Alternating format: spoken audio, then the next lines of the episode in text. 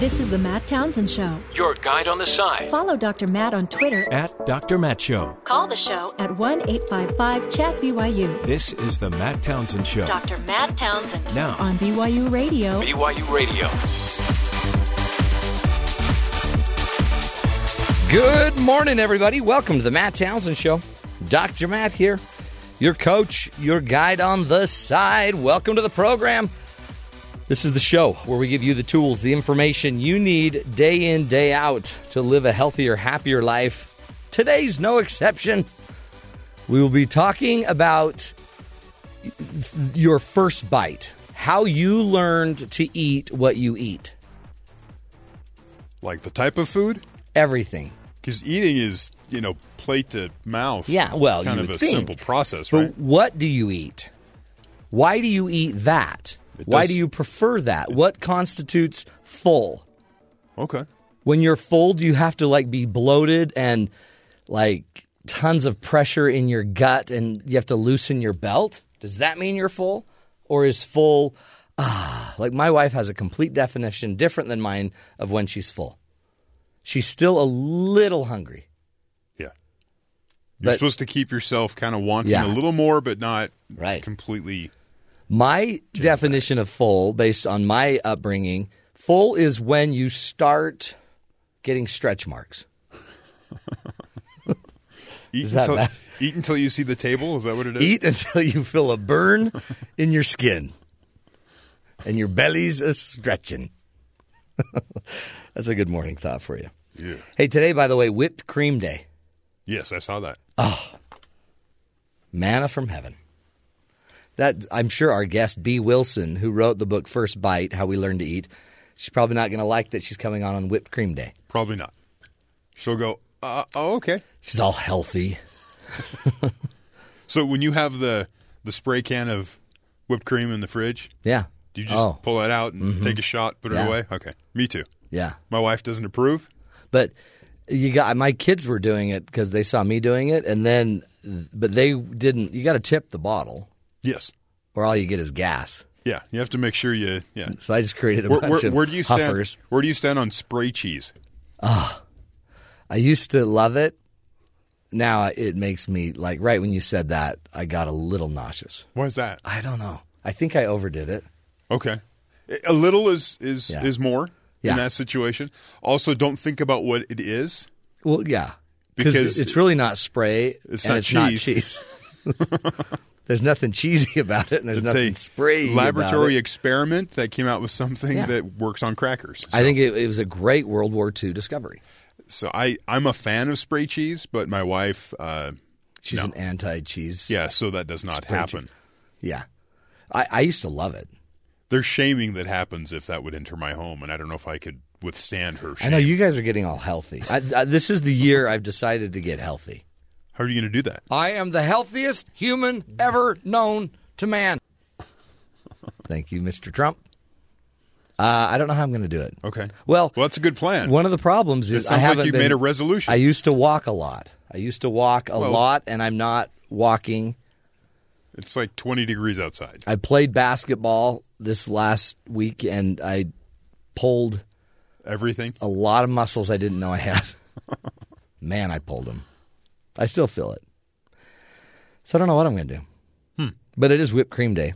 Happy whipped cream day. We're talking food today. By the way, when you think of your food, your favorite food, favorite food, if you could have one meal, what's your meal? Tacos. Really? Yes. Doesn't really matter what kind of tacos. It's just the, the whole concept of in a shell or in Like a hard shell taco? I don't really like the hard shell. They tend to just disintegrate on me. You like to So load more it of the, up? More of the soft shell, but loaded. Yeah. Do you put what do you put in it that makes it so? Mm. Doesn't really matter. Have It you ever put be- ranch dressing on a taco? Yeah. Holy cow! We'll do the fish Cheese. tacos, pork, beef, A chicken. A good fish taco. You can't beat that. Yeah. Benny, what's your favorite meal? You got one meal A Chipotle burrito. With E. coli or without? Um, maybe a little bit sprinkled in there. Little E. coli poisoning. Yeah. Really? A Chipotle burrito. Look at you're both going Mexican food. Hmm. It's good stuff. I'd go. I'd go with a pasta. A Pasta. like a mac and cheese, like a homemade mac and cheese. All right. Uh New Year's Eve, my wife and I every year, a big like cookie sheet Mm-hmm. filled with chicken chipotle nachos, Ooh, that's nice. and you just sort of you know pick at it throughout the evening. Well, so great. think of this through. So why do you choose these foods? There's some reason, and it's probably how you were raised yeah, or cultural. It's something you've learned. Like- you've learned to eat the way you eat. I tend to stay away from fish because I never had it growing Yeah. up. Now I'll eat fish, but if it's given as an option, eh, I don't want to go there. Well, it seems like a lot of people that live in the middle of the United States, not big fish eaters. Now that's part of it. Yeah. because any fish you get has been shipped in here somehow. Right. How long has it been out of the ocean? What is fresh? Yeah, you know, as they right. call them fresh fish. it's like really, That's fresh fish. Wh- we're how It's many true. how many thousand miles from a, an ocean? Okay, great, it's fresh. Do you do you if you had to choose sweet or salty for your snack? Do you go sweet like candy or do you go chips, salty? I kind of like salty. I like salty. Ben?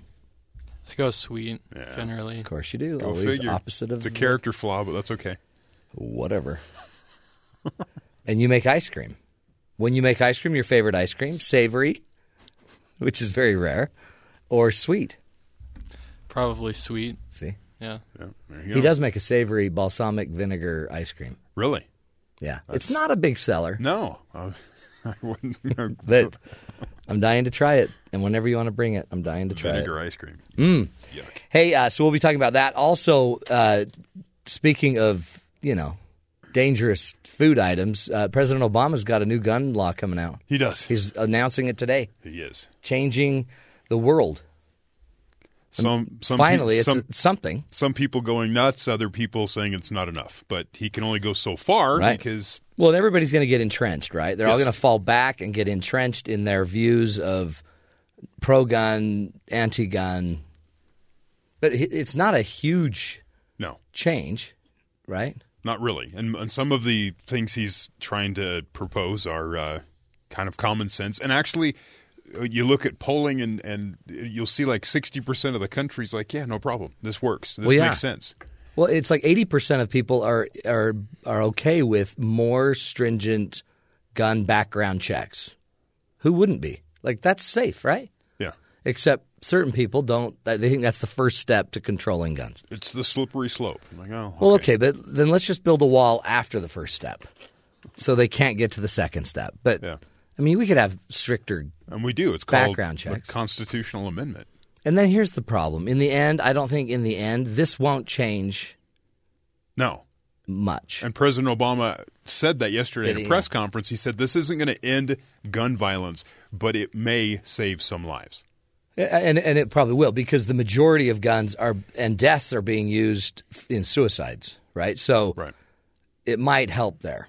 But in the end, we got bigger problems than just the background check. We've got mental health issues, we've got availability of guns, we've got got a lot of problems. But Absolutely. anyway, it's I don't know. I like that it's a step, it's something, but it's also ticking everyone off because it's another order, right? It's another what are call executive order, which Right. he also needs funding from government, so that's how they're going to create a big chaos down the road for the next president. Someone will try to shut down the government over this. It'll be fine. Interesting stuff. Okay, well, we'll get to that, but before we do, let's get to the headlines, find out what else is going on around the world. Terry? Thanks, Matt. The leader of the armed group that took over a federal wildlife refuge building in Oregon on Saturday said his group, now called the Citizens for Constitutional Freedom, they have a new name, won't leave until the federal government removes its unconstitutional presence here in the county. We have a lot of work to be able to unwind the unconstitutional land transactions that have taken place here. Ammon Bundy, the son of uh, Anti government Nevada rancher Cliven Bundy said in a news conference Monday the FBI said in a statement it was seeking a peaceful resolution to the situation, while the Obama administration officials said U.S. law enforcement officers had been told to avoid a violent confrontation with the occupiers. Scary. So they're not, not going to engage. But I, that's the thing. The thing is, they're just going to wait them out. What's going to happen is in about four years, this thing's going to go down. yeah. It's going to get crazy. If they just turn off the power, it should Should kind of even itself out. Uh, new details have emerged about President Barack Obama's impending executive action meant to curb gun violence, including an expansion of background checks for people purchasing from dealers that sell a large number. I have just received back a report from Attorney General Lynch, Director Comey, as well as uh, Deputy Director Brandon about some of the ideas and initiatives that uh, they think can make a difference. The good news is, is that these are not only recommendations that are well within my legal authority and the executive branch, but uh, they're also ones that the overwhelming majority of the American people, including gun owners, uh, support and believe in. The White House says that under Obama's plan, which is expected to be announced this morning, the Bureau of Alcohol, Tobacco, and Firearms and Explosives will need to contact gun salesmen to inform them of new standards for determining who constitutes a regulated dealer using factors such as whether the owner has a business card, uses a website, and sells guns in their original packaging. These clarifications are for the most part meant for online gun sales in which proprietors often avoid background checks, the White House says. After meeting with uh, Attorney General Loretta Lynch on Monday, Obama was confident that his, const- his order will be constitutional. Uh, so this has nothing to do with the gun dealer on the street who's chiseling off the No, no, identification numbers. No. That, So guy, that, that guy's breaking the law. He'll continue to try to break the law. It's the people. Just wanted to make sure. yeah. We I wanted to know. But it's you go to gun shows and there's Yeah. different rules and they're trying to close some of these these sure. loopholes. That's the last thing you need is a terrorist going to a gun show, Yeah. which would be a very awkward Let's setting. not let's not make the legal practice really simple for someone who shouldn't Right. have a gun. Right. Many Republican presidential candidates spoke about about the quote excessive actions. Here is Senator Ted Cruz. Well, he can abuse his power all he wants. He has a phone and he has a pen, but if you live by the pen, you die by the pen. And my pen has got an eraser. Can you erase hold ink? it. What? What's Yeah, hold it. You- You're going to die by a pen? That's what he said? If you live by the pen, you die by the pen. But Ted His Cruz's pen's pen got an eraser. has an eraser. I, I It's one of them big pens, them erasable pens. and they they don't work too well. No. as you erase it, kind of it still leaves some of the impression there. So I don't know. It's hard. It's hard to mix metaphors. It's Yeah, hard it's- sometimes. I thought the the just the emotion of that was kind of interesting. After a reporter from a local New Hampshire paper asked Hillary Clinton about her about extraterrestrials, she said, "I think we may have been visited already." We don't know for sure, Clinton told the Conway Daily Sun. she would look she said that she would look into Area 51 if she does win election, even though they haven't really been using that for any sort of secret testing like that. They we will be going to Roswell, Yeah. finding out what's going on in Roswell. Hillary also said jokingly that she would get to the bottom of UFOs. The reporter said uh, that he spoke to Clinton about aliens in 07 when Clinton reportedly told him the top open records request her husband received at his library involved UFOs. People wanted to know what President Clinton knew about UFOs and all that. So Jimmy Kimmel, Jimmy Kimmel interviewed President Clinton in 2014 about aliens, and Clinton promised Bill Clinton promised that he would have announced the existence of aliens if he would have known about it in his time in in office. Well, who wouldn't? Well, that's a big announcement. Right, that's huge. Plus, oh wow, And uh, the seventh row of the periodic table of elements is now complete. When you were in school, Matt, Yeah. did you have to memorize the periodic table? I did, but I don't remember it. Just I- a bunch of letters. I skipped that class. That's that was chemistry, and I Uh-huh. yeah, didn't that, that there's science. We don't like them sciences. I, I realized my limitations didn't go that direction. For as four as of yet unnamed chemical elements labeled 113, 115, 117, and 118 mark the first additions to the table since Wow, 2011. cool. The elements which are classified as super heavy because they have more than 104 protons were officially acknowledged by the U.S.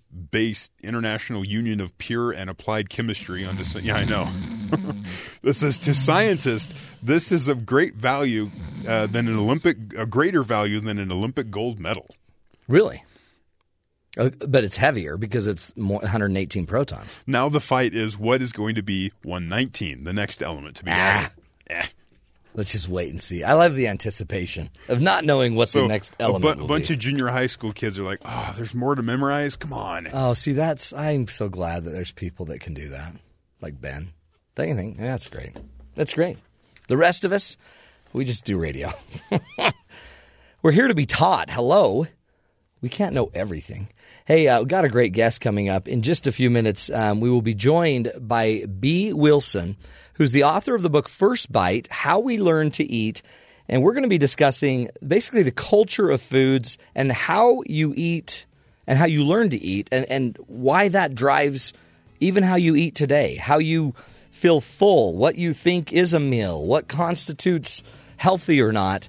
It's very interesting um, work that she's done, and I think it might uh, help you explore maybe some of your New Year's resolutions around food, around health, around healthier eating. Uh, she's very open minded and very, I, I think, uh, going to add a lot to our discussion about our eating practices. Stick with us, folks. This is the Matt Townsend Show, helping you live longer and uh, and hopefully eat healthier. Stick with us. We'll be right back.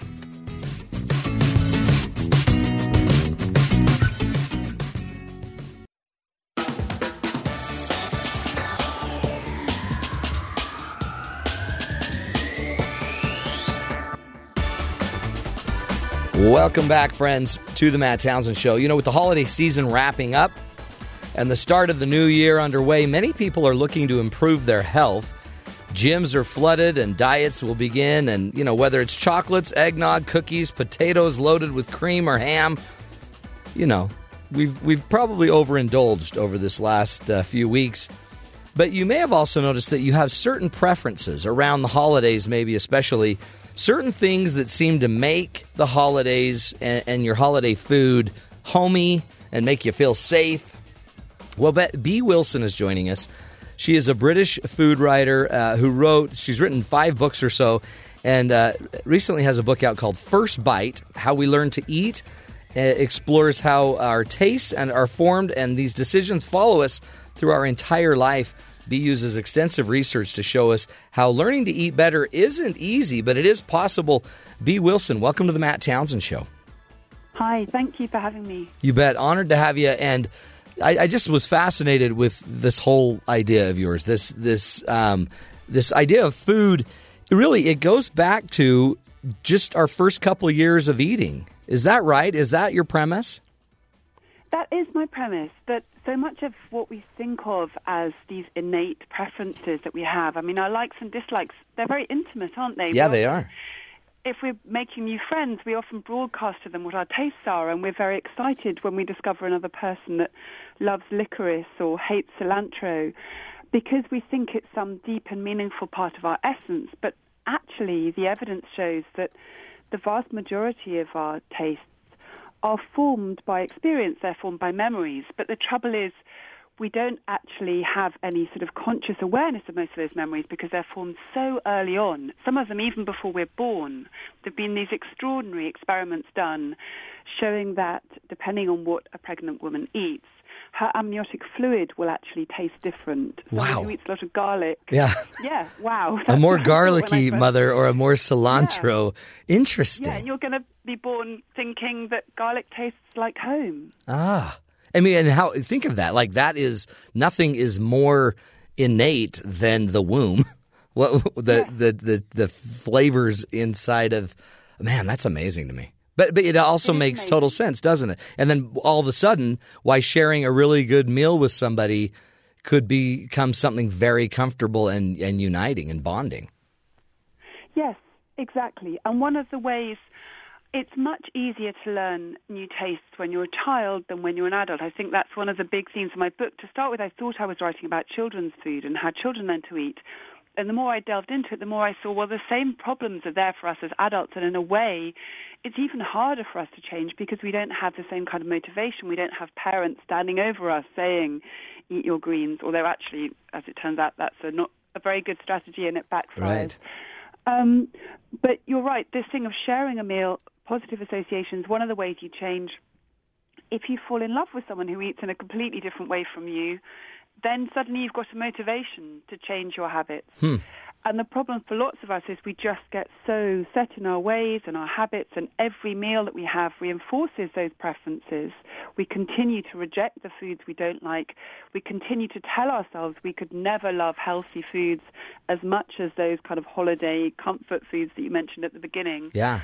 And then we're stuck. We become fatalistic, but actually, there's immense potential for changing the way we eat for the better. and we actually end up then rejecting them just because it's a habit of rejecting them, right? It's not even we haven't even tried it, or we haven't even retested the Yeah. the theory. Often it's just the idea of something being horrible because none of us wants to put something horrible in our mouth, Right. even once.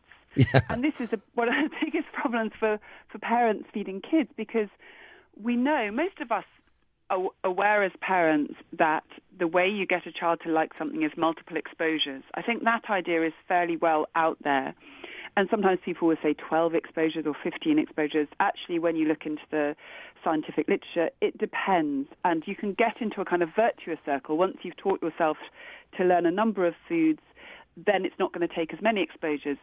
But how do you expose a child to broccoli even once Right. when their first response is to spit it out or gag or any of the other charming responses? And as a parent, you're desperate to see your children happy. You want them to smile. Right. You want to give them the foods they love, and that becomes self-reinforcing. But one of the amazing things I discovered, there's been a lot of um, quite pioneering studies done in just the past 10 years, both by clinicians working, helping kids, often on the autistic spectrum, have quite profound feeding difficulties to get beyond those. But there have also been researchers who are doing academic studies which have confirmed this. If you can expose the child to the new taste in a tiny, tiny piece, as small as a pea or even a grain of rice, almost any child will be persuaded to put that in their mouth. Hmm. And you can then do it multiple times. I've done it with my own third child, who is by far my fussiest eater. And I was amazed to discover you know, tiny, tiny piece of eggplant or cabbage or whatever the food might be, and it's not so scary. Yeah. You put it in your mouth. It- By about day three or four, he was begging for it in larger pieces because he said, "I can't really taste it." Oh, how how interesting! And that's a big part of what you're talking about, though. Is it's really the taste that they need to get used to. It's the it's the flavor. Exactly. It's becoming familiar. I mean, it's not just taste. You could also apply this question of familiarity to use things like hunger and fullness. Um, that's for lots of us. That's our biggest problem. I know, looking back on myself, one of my starting points in this book was that as a teenager and a young adult, I had a really unhappy relationship with food. I was a compulsive eater. It was partly a response to living with my sister who was anorexic. And my biggest problem, I was always quite omnivorous, um, but I didn't know when to stop. I couldn't stop. Food for me was love. I wanted to keep eating. And so I think the issues around hunger are similar that to start with, creating a longer gap between meals feels really scary. It sends you into a panic mode. But then over time, once you acclimatize yourself to waiting a bit longer for lunch, you actually start to enjoy it. And that becomes just as familiar as a new taste can become. Wow. So it, it is taste, but it's also it's the sense of hunger and I guess the and connection. I mean, one thing I see is uh, my family's a very kind of social eating family. Every time we have an event, there's always food and then the food is there and then we always gather around it and just keep engorging. Mm. You know what I mean? It's like a but but it's constantly there and it's constantly social. Yeah, well, that's a wonderful thing, isn't it? I mean, to eat together and to share food is one Yeah. of the great joys in life, but it then can be very hard to stop. And I mm-hmm. think one of the ways in which our eating collectively and individually has gone wrong in the modern world is that so many foods, which were celebration foods, which were reserved for really special occasions, are now omnipresent. We can eat them whenever we like. Things like birthday cake, you now get birthday cake flavored ice cream. Right. You can eat that any day of the week. And Yeah. suddenly, it's not special anymore, for one thing. And for another thing, it means we're eating way too much of these foods. And it's also, like you mentioned in your article about um, this is something that can change. Like like Japan itself, they haven't always been a fish based, healthy kind of eating culture. Their culture changed with the, I guess, the advent of a refrigerator that that changed their their meals. Absolutely. Japan went through these profound changes in the way um, that they eat. And I think I wanted to use the example of Japan. I was stunned by this when I found this out because I had always somehow assumed that the Japanese just innately Yeah. knew how to eat well. And if you look at Japan, they're almost unique in the world in having low obesity levels without also having high levels of famine. They have an amazingly pleasurable attitude to food. They sing songs to sushi. There are theme parks to noodles. they just seem to have this perfect relationship with food. And I would have looked at Japan and felt envious and thought, well, they're Japan. There's nothing that I can do to become like that. But no, if you look at the history of Japanese food, they've only eaten in this wonderful way with fish and seaweed and all the rest of it for a really short period of time. For centuries, they were known as having a much worse cuisine than that of China or Korea. Um, and it was a series of social and economic accidents and changes that enabled them to have this wonderful way of eating. So I would look at Japan and think there's hope for us all. You, whole nations can change their relationship with food, and individuals certainly can. It's just it's not easy. No, but but I guess I guess that's an important learning here is it's not just inherent. This is something that we learn culturally, and it's something that we could instill in our families. My father in law, for example, went and served um, in Samoa as a medical advisor um, to run one of their hospitals. He did it kind of for a, a church mission, a church service. And when he got there, he was a cardiologist and had only eaten healthy his entire life because of being a cardiologist. But he he saw this entire this entire country, this entire island whose diet was literally killing people at the age of 65 was their life expectancy was 60 and but it was so white. It was such a white diet with rice and taro root, very carb rich, but not healthy. And um, he just he realized that he could be the best cardiologist, create a great medical unit, but mm. the culture and the diet you couldn't change very easily. Exactly, and we're almost getting at that point now, aren't we, with the diet of yeah, the West, with the absolutely. US UK, where it doesn't really matter what medical care you have if you're eating such a bad diet. And I think it's it's really sad because it starts so early for so many people. If you if you're a child and you've grown up with really poor taste, then it's hard ever to make the good choices. Right. But it is possible to relearn. I mean, I think one of the biggest forms of hope would come from adjusting the education system to make it more focused on, you know, we talk so much about learning how to cook, but actually the fundamental skill is learning how to eat. Um, and in Finland, they've done this. They noticed 10 years ago that they had terrible rates of child obesity compared to their neighbors in the rest of Scandinavia.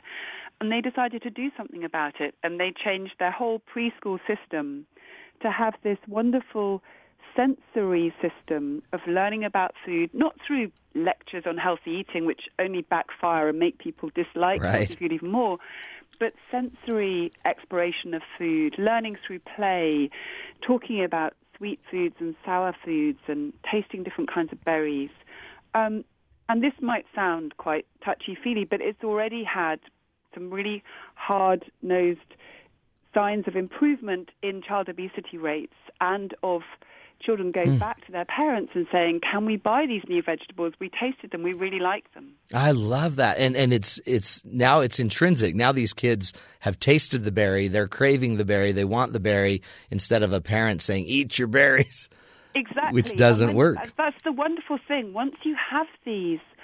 I would see them as eating skills. Once you have them, they kind of work as a life jacket that protects you, even in this obesogenic world we all now live in. Mm. Um, that's the wonderful thing. You then would just go into a supermarket with its vast array of unwholesome foods and just think, well, I'm going to ignore that entire aisle because it doesn't appeal to me anymore.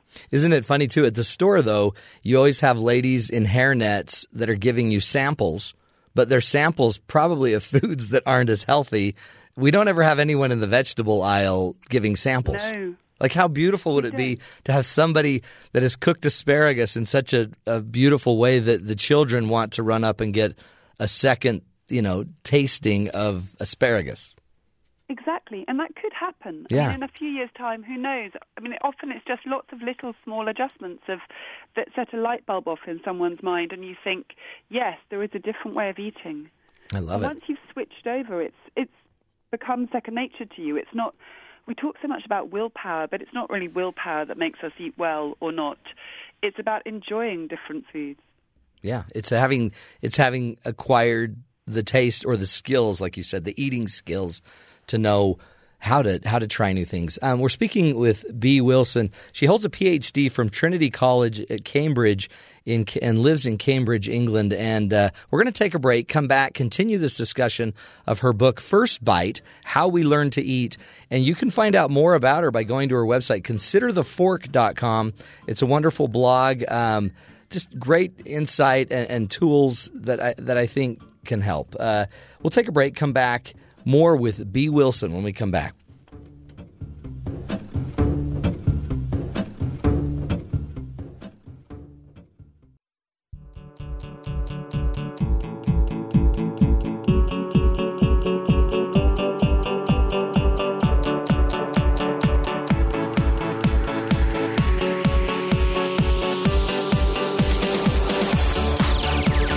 Welcome back, friends, to the Matt Townsend Show. Do you have a favorite food? You know, do you pre- do you prefer? Like, I can't stand cilantro. Don't know why. It just it does me wrong, and I'm gonna bet it's because my mama overdosed on it when I was younger. No, I don't know. I I don't like it. Can't have it in my my uh, food, but love garlic. Holy cow! Maybe it's something I learned as a child, possibly. Well, according to our guest, Bee Wilson, author of the book First Bite How We Learn to Eat, uh, there's a lot of um, kind of cultural and just, uh, how do you even put it? Just family oriented uh, learning, experiencing, tasting from a child from in utero on all of these things impact our love of food and our, our sense of feeling hunger and understanding life uh, when it comes to food. We welcome you back, Bee Wilson. Uh, thanks for being with us. This is such an interesting topic for me. Well, thanks for having me. The cilantro thing is interesting because so many people have that. Do they? And actually, yeah, it turns out. I mean, there is a chemical reason. Certain people have do have you know, I've been emphasizing the ways in which our taste is not innate. Right. There are some obviously different genes that we all bring to the experience of eating. And cilantro is a case in point. To some people, it just reacts in a certain way in their mouth hmm. and it does taste soapy and kind of gross. Yeah. And you might be one of those people. You probably still could overcome it with tiny tastes, but the question is do you need to? You can probably live a life without cilantro. Yeah. Unless you have any plans to move to Mexico. exactly. But another one, another example is sushi. Uh, it's amazing to me how many people have never tried sushi but would never try it. They're not going to go near yeah. it because it's just I don't eat raw fish. But it, it's just it's, a concept. But it that's is. broken down. I think there are fewer people that feel like that. Mm-hmm. And to me, that also again shows the power of social conditioning. I mean, one of the things we know both as adults and as kids, if you can see enough other people, particularly people that you love and respect, putting a feared or new food in their mouth and surviving and even enjoying it, then even before you've tasted it yourself, you've got these positive associations. Yeah. Whereas the problem is so often it works in the opposite direction. You, before a kid has even tasted their first bite of something like beets or spinach, they likely know, oh, kids aren't meant to like this stuff. You, kids in America are not expected to enjoy these strong tasting vegetables. So I'm probably not going to like it, and then obviously that's going to condition your response. But do we? Do they get that from us? Do they get that from us, like uh, overtly saying, "Well, eat them; they're good for you," or do they get that idea from us because we can't believe they're going to try it, you know, or we give it to them hesitatingly. I mean, there's a huge amount of social transmission that goes on with food. So we just offer food in a different way depending on whether we think it's a treat or not. Hmm. And if you imagine when we start talking about things like candy and chocolate bars, we offer it to a child in a completely different tone of voice. It's like, here, here's a treat. This is something wonderful. Imagine if we spoke about broccoli like that. That's so true. How differently children might view it. so, but if you and also we all we bring sorry we bring our own baggage as well, don't we, to the totally. table? As much as we try not to, our very desperation to get our own children to eat more healthily than we do, you they pick up on that as well. I remember my sister. I remember vividly, probably being I don't know five, watching my seven-year-old sister uh, not want to eat her peas and sitting at the dinner table and my parents not letting either of us leave the table till we had eaten our peas. And my she sister, younger? she was older than me, and she was smart enough to realize that she could chew them up in her mouth and then kind of spit them into her napkin. And then, and I just sat there, and I sat there all night because I didn't eat my Didn't peas. do the same thing? I didn't. You just you I- weren't going to eat those. No, I was she too honest. My Right. my sister was, you know, she was corrupt, and she she she snuck the peas out in her napkin and got away. But I I still that's so I I can see now how this would create a, an imagery for me about peas, and then when I present peas to my kids, it's it's not a treat. It's a it's a chore. And if they were to eat them, that would seem slightly miraculous. Mm-hmm. Why are they swallowing these things? You just, you'd be quite pleased because you think they're getting nutrients, but you wouldn't expect them to savor the peas. Yeah. Isn't it fascinating yeah. what you're learning? And so, teach us. How do we teach? What are some ways that we can we can uh, do this differently with our children, with our family, and make food something that's you know that something that they seek after in a healthy way? one of the biggest things is just to try, hard as it might be, to keep an open mind. So if, once you accept the fact that basically all of our tastes as omnivores have to be learned, um, and therefore we're all capable of learning a good, varied, healthy set of preferences. If you accept that, that your child hasn't been born loving cupcakes and hating kale, then everything is wide open. So I think if you can just keep persisting, offering food in as happy way as you can, not to think, wow, they're not going to like carrots because I never like carrots. Not to think, oh, they've inherited my addiction to hmm. cake or whatever it might be. That's a huge start. Just to think they're their own person, it's all fresh, they can like anything. Hmm. That's the biggest thing. And then the second thing I would say is this tiny tastes idea that I've already Yeah. mentioned. It sounds almost too simple to be true, but it's amazing. It just can change the whole conversation around food. I know it did in my house, where suddenly, once the child knows that you're not expecting them the first go to eat a whole plate of cauliflower, of course that's a daunting prospect, especially if you don't like it. But just a tiny taste, and then the next day another tiny taste.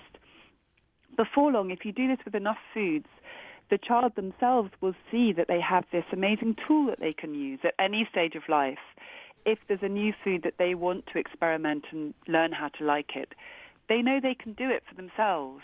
Um, and really putting people back in control of their own, exploring their own tastes is the most powerful thing you can do because we know that the way that you start to like stuff is through exposure, but it only works when the exposure is positive. So another thing I would say, all of these old-fashioned ideas, clean your plate, um, you finish every bite on your plate, these were designed for a completely different food environment when people were worried about famine and scarcity. That's not our problem now. Right. So much as we might hate food waste, um, we just have to abandon the idea that your aim is to get a child to finish everything on the plate, even if, as is the case is you're describing in your childhood, the child is tearful and unhappy. what is that actually achieving? We're losing sight of the bigger picture. Yeah. The bigger picture is you want your child to enjoy a range of wholesome foods as you know, and lots of foods. I mean, also we shouldn't be moralizing and giving them a sense that cake and chocolate are forbidden fruit. It's all just food. It's so powerful too. Uh, this tiny taste idea could become a game in the family. We all try everything, and we don't have to get we don't have to have a plate full of it. We can just try something. But how fun if every day you were uh, introducing something new, or every other day something new, some new taste to your children. I mean, Exactly. powerful. I, my, I think as adults I can do that too. I mean, this is the month of resolutions. In January, so many people, adults, are giving stuff up, denying themselves their comforts. And if instead you said, every month this year I'm going to adopt a new vegetable, try a new salad, something like that, it just becomes like something that you're playing around hmm. with that's fun. And there's way more chance that you'll actually sustain that habit than all of the ones that we do, which kind of punish ourselves. And, and I, I guess it's all senses, right? It's taste, but it's also smell. I mean, I know you've, I mean, this whole idea of um, smelling the coffee. You wrote an article on that. I know that coffee for me, uh, I don't drink coffee. My family, we don't drink coffee, but my parents did, um, and it's it really has an interesting place in my psyche and in my life. And um, but just a smell can also create a smell of foods can also create a sense of home and closeness. Absolutely. Um, I mean, actually, most of what we think of as flavour Is is, smell. Smell. Almost all of it is happening in the nose. The only things that are happening on the tongue is just those basic sweet, sour, salty, bitter Hmm. hits. But everything, which is you know, this taste of coffee, or as opposed to the taste of tea or butter, or whatever it might be, that's happening in the nose. So, for me too, I mean, I do drink a lot of coffee, but I know what you mean about the scent being evocative because I remember going with my mother when she was buying coffee and that feeling of she would get it ground, especially in the shop, and then just holding this warm bag hmm. of ground coffee and just putting it to my nose and yeah, it's it triggers something. And it triggers something in the brain. There was an amazing experiment done um, with French Algerians who had grown up um, smelling mint tea every day because it's such a big part of their lives. And they did this study with European French subjects who had no memories of mint tea and the Algerian French subjects. And they got them to smell some mint, and they found that for the Algerians, the mint actually triggered, a, took up a larger part of memory in their brain. You could actually see this Huh. doing neuroscans. If you imagine that being replicated for each of us, you, there will be things that belong to your childhood, which when you smell it, your brain is just going crazy. It's it's reminding you of home and your family and your sister and for a lot of us the problem is that the foods which are triggering these wonderful emotions are exactly the ones we should be eating less of. Right. So many of us junk food is the one that is Yeah. making us feel loved. Yeah, fast safe food, and- right? yeah, really hard to let go of those foods because you feel you're. It's almost like a betrayal. You're kind of rejecting some part of yourself. Yeah, you're you're you're cheating on your girlfriend by getting a vegetable instead of fast Yeah. food. It's so true. Absolutely. Well, Bee, we appreciate your insight on this. Um, we, we've got about a minute. What would you say is the one thing that we could do today? Um, maybe maybe it is the t- the the tiny taste. What's the one thing we could do today to change the culture of of our eating? I think the biggest thing would be to see that we can change. Once you recognize that your tastes have been learnt, well, they can be relearned. And that to me changes everything. Yeah, just see that it's it's changeable. It's a choice. It's not it's just inherent. yeah. Wow, Bee Wilson, we appreciate you. Uh, suggest to everybody to go go check out the the website considerthefork.com and the book First Bite: How We Learn to Eat. She also has other wonderful books that have been a part of my wife's uh, book group as well. So you, you've made big time, Bee. Um, well, we appreciate uh, her being with us. We're going to take a break, folks. Come back, wrap up this first hour of the Matt Townsend Show. Isn't it amazing? Just what we hold so dear, what we think is so, you know, immovable, unchangeable, your own taste, your own love of food, it's changeable. It can grow. We'll take a break. Stick with us. This is the Matt Townsend Show.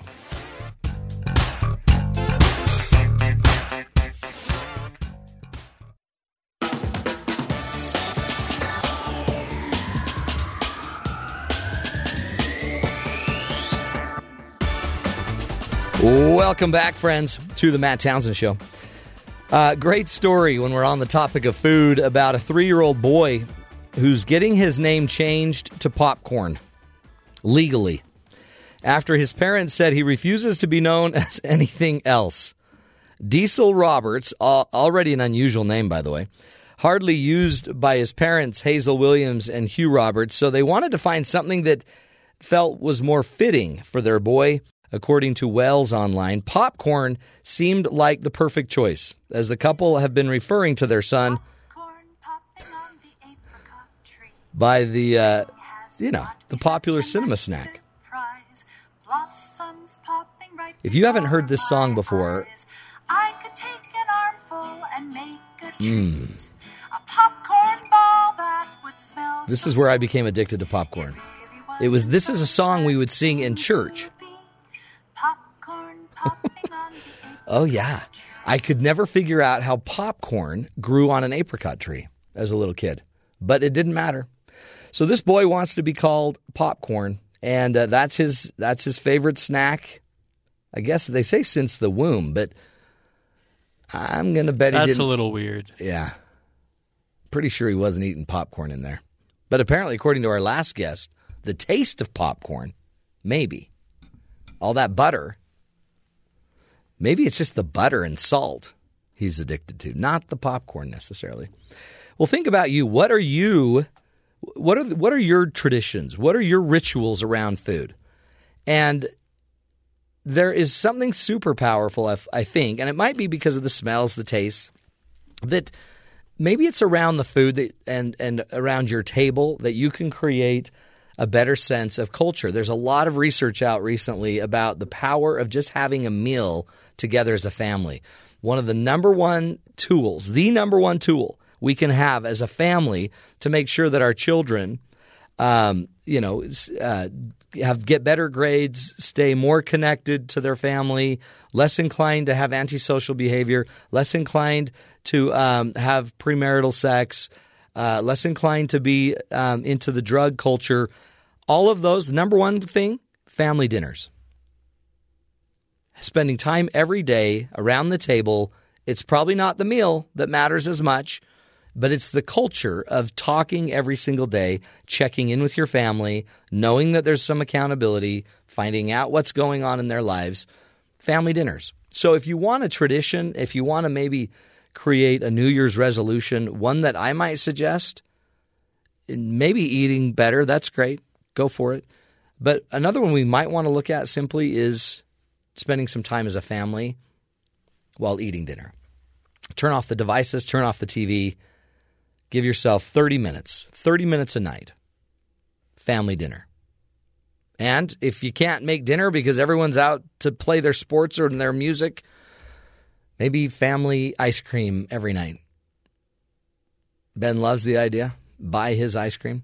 But uh, spend some time and, and look at your moments with your family and your children around the dinner table, not just as a chore that we got to get done, but maybe as a time and opportunity to connect and to, to recreate a, a sense of safety for our family.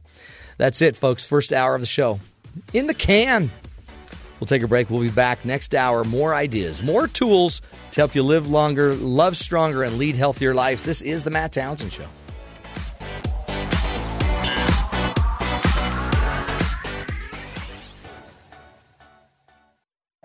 This is the Matt Townsend Show. Your guide on the side Follow Dr. Matt on Twitter. at Dr. Matt Show. Call the show at 1 855 Chat BYU This is the Matt Townsend Show. Dr. Matt Townsend Now, on BYU Radio. BYU Radio. Good morning, everybody. Welcome to the Matt Townsend Show. Dr. Matt here, your coach, your guide on the side. We try on this program to bring you the information. You know, you get the news everywhere. Anybody can bring you the news. We like to bring you the information that you need to actually live your life, to raise your family, to to find some peace and grow and live longer and love stronger, the whole deal. That's the goal of the show. One thing from last hour Yeah. that I was very happy to hear cilantro. Oh yeah. You said it tastes like soap. Yeah, I can't stand it. That's how I feel about that also. If you didn't hear last hour's show, you got to go look it up on BYURadio.org because, or on iTunes or TuneIn or any of the other various ways we do this. But awesome thing about food, I didn't realize in your in the womb you were already being taught certain tastes. That's crazy. You're sh- you're eating for two when you're pregnant, so Yeah, that's why you can't smoke. That's why you shouldn't do cilantro. Tastes like soap. How do people eat that? I don't know. It's like you've just taken a bottle of dish soap and just chug it. It's like, ugh. But I know a lot of people that love it. My wife loves it, and, and we will get it on on some food. And I'm like, "Can you take that off?" She Can you goes, take "Why?" I those go, weeds they, off? They put some plants on there. I don't need that. and she, I go, it, "It's soap based plant life. We What's need with to all the remove that." greenery? I don't like it. Hey, we got a great guest coming up today. Bill Rausch will be joining us. Have you ever heard of uh, how to, Got Your Six? got your six. That just sounds so weird. It's a really interesting. Have you ever watched like a Top Gun or some sort of military Air Force type? That's you got your six. I'm behind you. I've got your back. Oh, you're six o'clock. You're six o'clock Oh, I behind got you. your six. I've got your back. Come on, you need to watch more like war based entertainment. I'm, s- I'm just too busy reading about my guests. But Got Your Six is helping veterans tell their story, helping veterans. Oh, my pizza's ready. Helping veterans um, tell their their story and helping them move forward and become healthier. About I think it's a quarter of a million vets retire every year or end their service every year, and Then they have to figure out what to do. then what? Yeah. I mean, I have friends that flew Apache helicopters into combat in Iraq, and they were studs blowing up tanks. And now what do you do? you find a job and And and, and it's desk. hard to find an Apache job anywhere, Right. Because they won't let you fly Apaches around the city. The Highway Patrol doesn't have an Apache troop. It'd be cool if they did. It'd be so cool. so what does he? I mean, he's he so he, he's trying to find a job flying helicopters, which isn't. It's a hard job to find. Yeah. So the, and when you're then you're not, you know, you're not flying down a ravine shooting at people. You're just sort of commuting, flying around. It's kind of boring. It's hard, but so we're so is talk it, is veterans. it to help them uh, just kind of cope with everyday life and how to Mm-hmm. move on from that experience? well, and to help the, these veterans, they're leaders. These are team builders. These are problem solvers. These are people that have been doing it. And really, he, the our guest is going to teach us how these veterans could be used to strengthen communities around the country, but we just kind of put them out to pasture, and we're not maximizing the talents of our vets. These people know how to lead stuff. In fact, I know a colonel that just retired from the Air Guard, a female colonel that was in charge of their entri- entire training in the state of Utah. And I'm thinking, and she's retired now. She needs to be out there. They, we need to be using her some way. right. We train. Yeah, these people train. They develop skills, and then how do we transition that Yeah. into the economy? Somehow? Like she'd, uh, she'd be so perfect with the governor somewhere, helping the governor do something. But you know, instead, I guess we some of them we think they're too old. Some of them we don't know about. Hmm. So we'll talk about this. Uh, got your six. That's what that is. yeah. My six o'clock. You're six o'clock. Someone's guarding your back. it's my it's my six thirty. I'm worried about.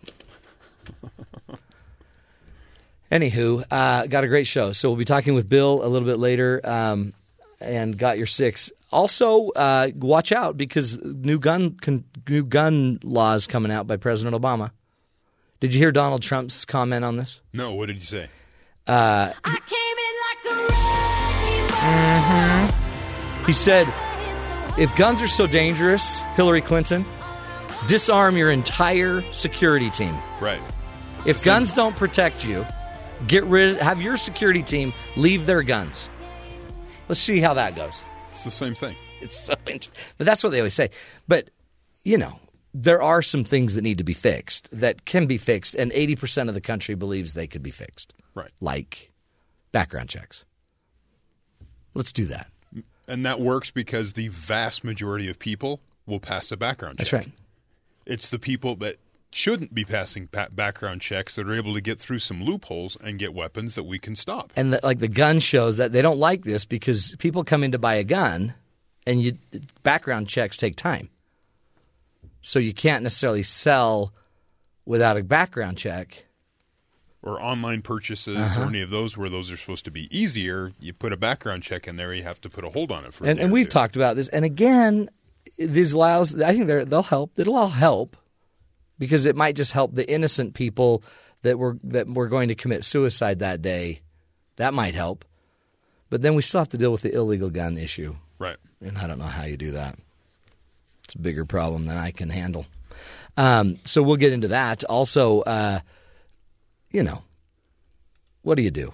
When you think about it, honestly, is there a point where, you know, on the show, we're always trying to help. We're helpers. Sometimes.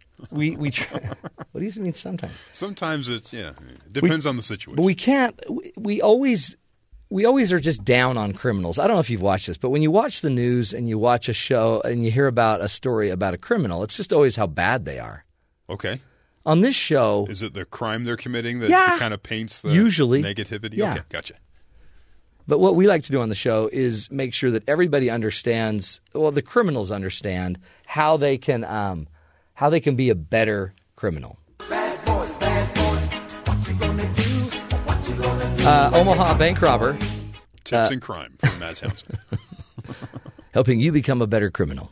Here's the rule, uh, just a simple little tip. If you are going to rob a bank, make sure you understand if the door is a push door to get out or a pull door to get out.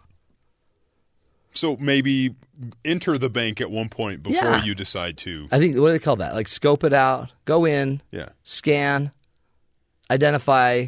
Are there you know velvet ropes you've got to go through? Another military term, do some recon. yeah, do Go some in. recon. Yeah. Open the door. Go, oh, okay, this is a push. Don't pull. write the Got it. note on a receipt that has your credit card number. But uh, an Omaha bank robber, a Nebraska bank robber's crime was nearly over before it began when he was unable to push his way out of a pull only door. So for eight seconds, the robber, who I guess had committed the robbery, uh, gun wielding, by the way, closed circuit television cameras on him, kept trying to push on a door that was a pull only door. He, just, he just had to pull it, I've been there. but he kept pushing it. Yeah. Don't you hate that? Go! You just got to push it. Especially in that specific moment. You're trying to get away. They locked me in. Was he wearing a mask? Um, it was the mask turned sideways yeah, on him. he couldn't see. Who No. knows? No, but it str- the guy struggled for eight seconds to push his way into the unlocked door. By the way, it was a female robber Hmm. who entered before the man. Eventually, returned to the door to help him get it out, get through this. No, the other way. No, no, no, no. You, got to pull. Okay, there you go. Honestly, but you know, maybe he was. May- Maybe the door was put on backwards. I think you should be able to pull to get in, push to get out. I agree. Maybe it was reversed, and maybe he was confused. But you know, in his head, he was thinking, "They locked it. Yeah. They locked me in. I'm locked in. I'm locked in." You know that moment where you then figure out, "Oh, Yeah. Then you're like, oh, wait. pull door." That would be interesting if you could um, somehow make like uh, they have like the double doors. Yeah. You have one set of doors, and there's like a vestibule, and then another Some set. some do have that. And then you lock lock it them in there. to trap them in. Yeah. I think some do have that because I've seen in some states that people have been trapped in that space. But maybe it wasn't. Maybe just they were pushing when they should have been pulling. Could have been. Maybe what you need to do is just have the signs shift. So just instead of push, it says pull, and then they're stuck. See if you confuse them long enough. Yeah. Anyway, funny. we're here to help. We're not just going to help the healthy. we also want to help the unhealthy. Plan out your crime. Plan out your crime. At least identify if it's a push or a pull. Gotcha. It seems fairly simple to me. But uh, we're here to help one way or another. Hey, uh, let's get to the headlines. Anything going on around the world that we need to focus on, Terry? Absolutely. Thanks, Matt. President Obama will announce executive actions focused on curbing gun violence, clarifying existing laws that require anyone who makes a living by selling guns, including hobbyists and collectors, register a licensed gun dealer that may perform background checks. White House officials said Monday the president will also instruct agencies to conduct more research on guns encourage more federal prosecution of domestic violence cases, and ask for funding to hire 200 law enforcement agents. The New York Times reports President Obama. Uh, President Obama here is talking to the reporters on Monday. Over the next several days, we'll be rolling out these initiatives. We'll be making sure that people have a very clear understanding of what can make a difference and what we can do. Although we have to be very clear that this is not going to solve every violent crime in this country. Uh, it's not going to prevent every mass shooting. Uh, it's not going to keep every gun out of the hands of a criminal. So, won't solve it, but it'll help in some way to possibly save lives. So an interesting question is um, because the big question is does he have the right to do this? Does he have the legal right as this chief executive to do this executive order? And he says yes. Then the, everyone's wondering, well, why didn't you do this seven years ago? Right? You just do, should have done it seven years ago. Or you should have done it after the last mass shooting Could have. that was such a big deal.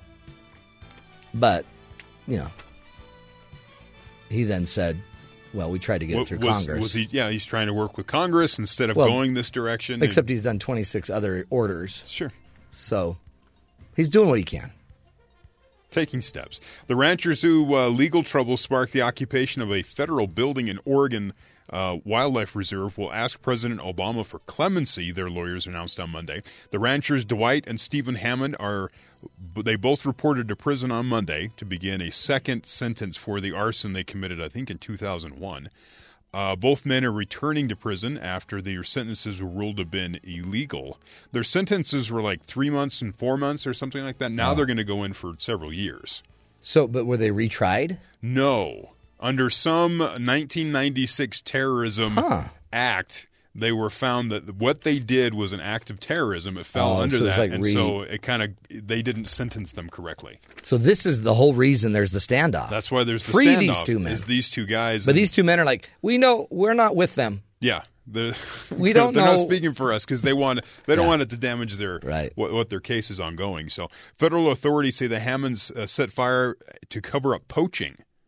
Oh, yeah, 'cause they were poaching deer. There was deer, 127 acres that they burned, Uh-huh. and they said they were doing it because you know, there's weeds and this, we're just doing a controlled burn. And they said, and actually, what they're being accused of is covering up poaching on federal land. But were they not? They were burning the land, but I guess there would have been poached animals all over that land. And so they were killing the or burning the evidence. Hmm. The father and son maintained that they were trying to eradicate evasive species and of of weeds and prevent wildfires. So there's Hmm. the disagreement. That's why they're all up there. Republican presidential candidate Ted Cruz asked that armed protesters occupying up in Oregon uh, to stand down peaceably. NBC News reports we don't have a constitutional right to use force and violence to threaten force and violence against others, the Texas senator told reporters in Iowa. Cruz said, Our prayers are with law enforcement officials dealing with the standoff, which the occupiers uh, say seek to limit federal control over large swaths of land that include um, Ammon and Ryan Bundy, who are the sons of Cliven Bundy, who had a standoff outside Las Vegas. In no relation to Ted Bundy. I'm betting. I don't know. I have not read that anywhere. Can we just, for fun, um, take a second and play Ted Cruz's uh, quote? It was clip five. It was a powerful quote. Uh, this could be your potential future president. Well, he can abuse his power all he wants. He has a phone and he has a pen, but if you live by the pen, you die by the pen. And my pen has got an eraser. He was talking about President Obama and his gun control legislation. Yeah, I want to. Can we make that a hot button because I'm going to want to use that for We'll a while. keep that around. Which part would you want? Would you want the my pen has an eraser? You live by the pen, you die by the pen, and my pen has an eraser. The U.S. Justice Department sued Volkswagen on Monday for billions of dollars in penalties over the claims that the automaker installed devices meant to evade fuel emission standards in nearly 600,000 diesel engine vehicles. The complaint the U.S. Uh, filed is civil as opposed to criminal and doesn't carry any charges for Volkswagen executives. This, uh, the New York Times notes, may reflect poorly on the Obama administration's newly commit, committed to cracking down on corporate crime. So it's a civil, not criminal. I know, which makes the Justice Department one of the greatest fundraisers for the government Yeah. in the world. I mean, it seems like their job is to put people in jail. So shouldn't they be doing the criminal, then, then fine them? Yeah, do it. Yeah. There's many people complaining about But the Justice Department. How are you going to do that? Yeah. Um, and finally, the San Diego Chargers, the Oakland Raiders, and the St. Louis Rams officially filed to relocate to Los Angeles on Monday. This with the National Football League. They confirmed that in a statement. The NFL said the applications will be reviewed by the league staff, three committees that will meet in New York Wednesday and Thursday. The applications will then be presented to NFL owners at their meeting in Houston in January. Uh, the relocation of a franchise requires a vote of three quarters of the 32 NFL clubs. So there's three teams, and they all want to move to LA. And if they did you hear though? I don't know. They they said that if they can't figure out who's going to go, they're all going to merge into one team called Charger Ramarada. Okay, and they probably still would be one of the worst teams. They'd in the still be below 500 in the league. Oh yeah, that's interesting to me because who the Rams? I think naturally the Rams should be back in LA, Okay, but I feel bad for St. Louis. But the Rams, they've since the 40s the Rams were there. Come on. Then the Raiders snuck in. Did the little LA Raider thing, which reminded me of the USFL back in the day. Yes. And uh, And then they all left. and then they all left. And then the Chargers. Did you hear the whole Eric Weddle story?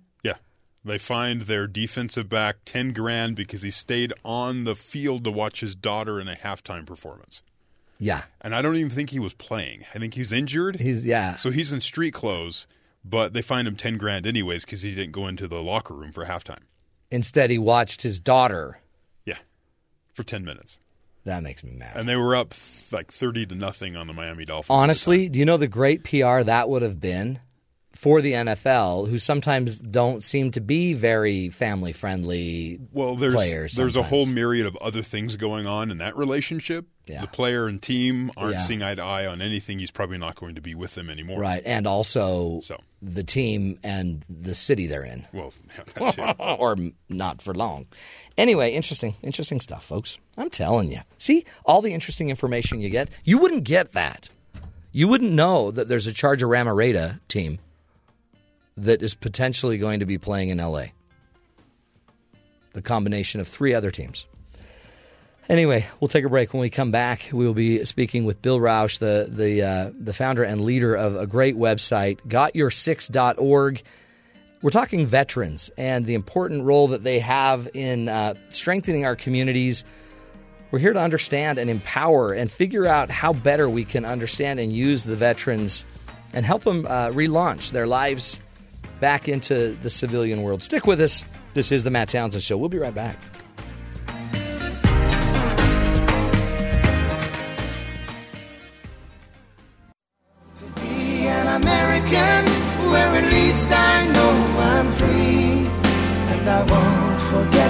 the men who died, who gave that right to me. And I gladly stand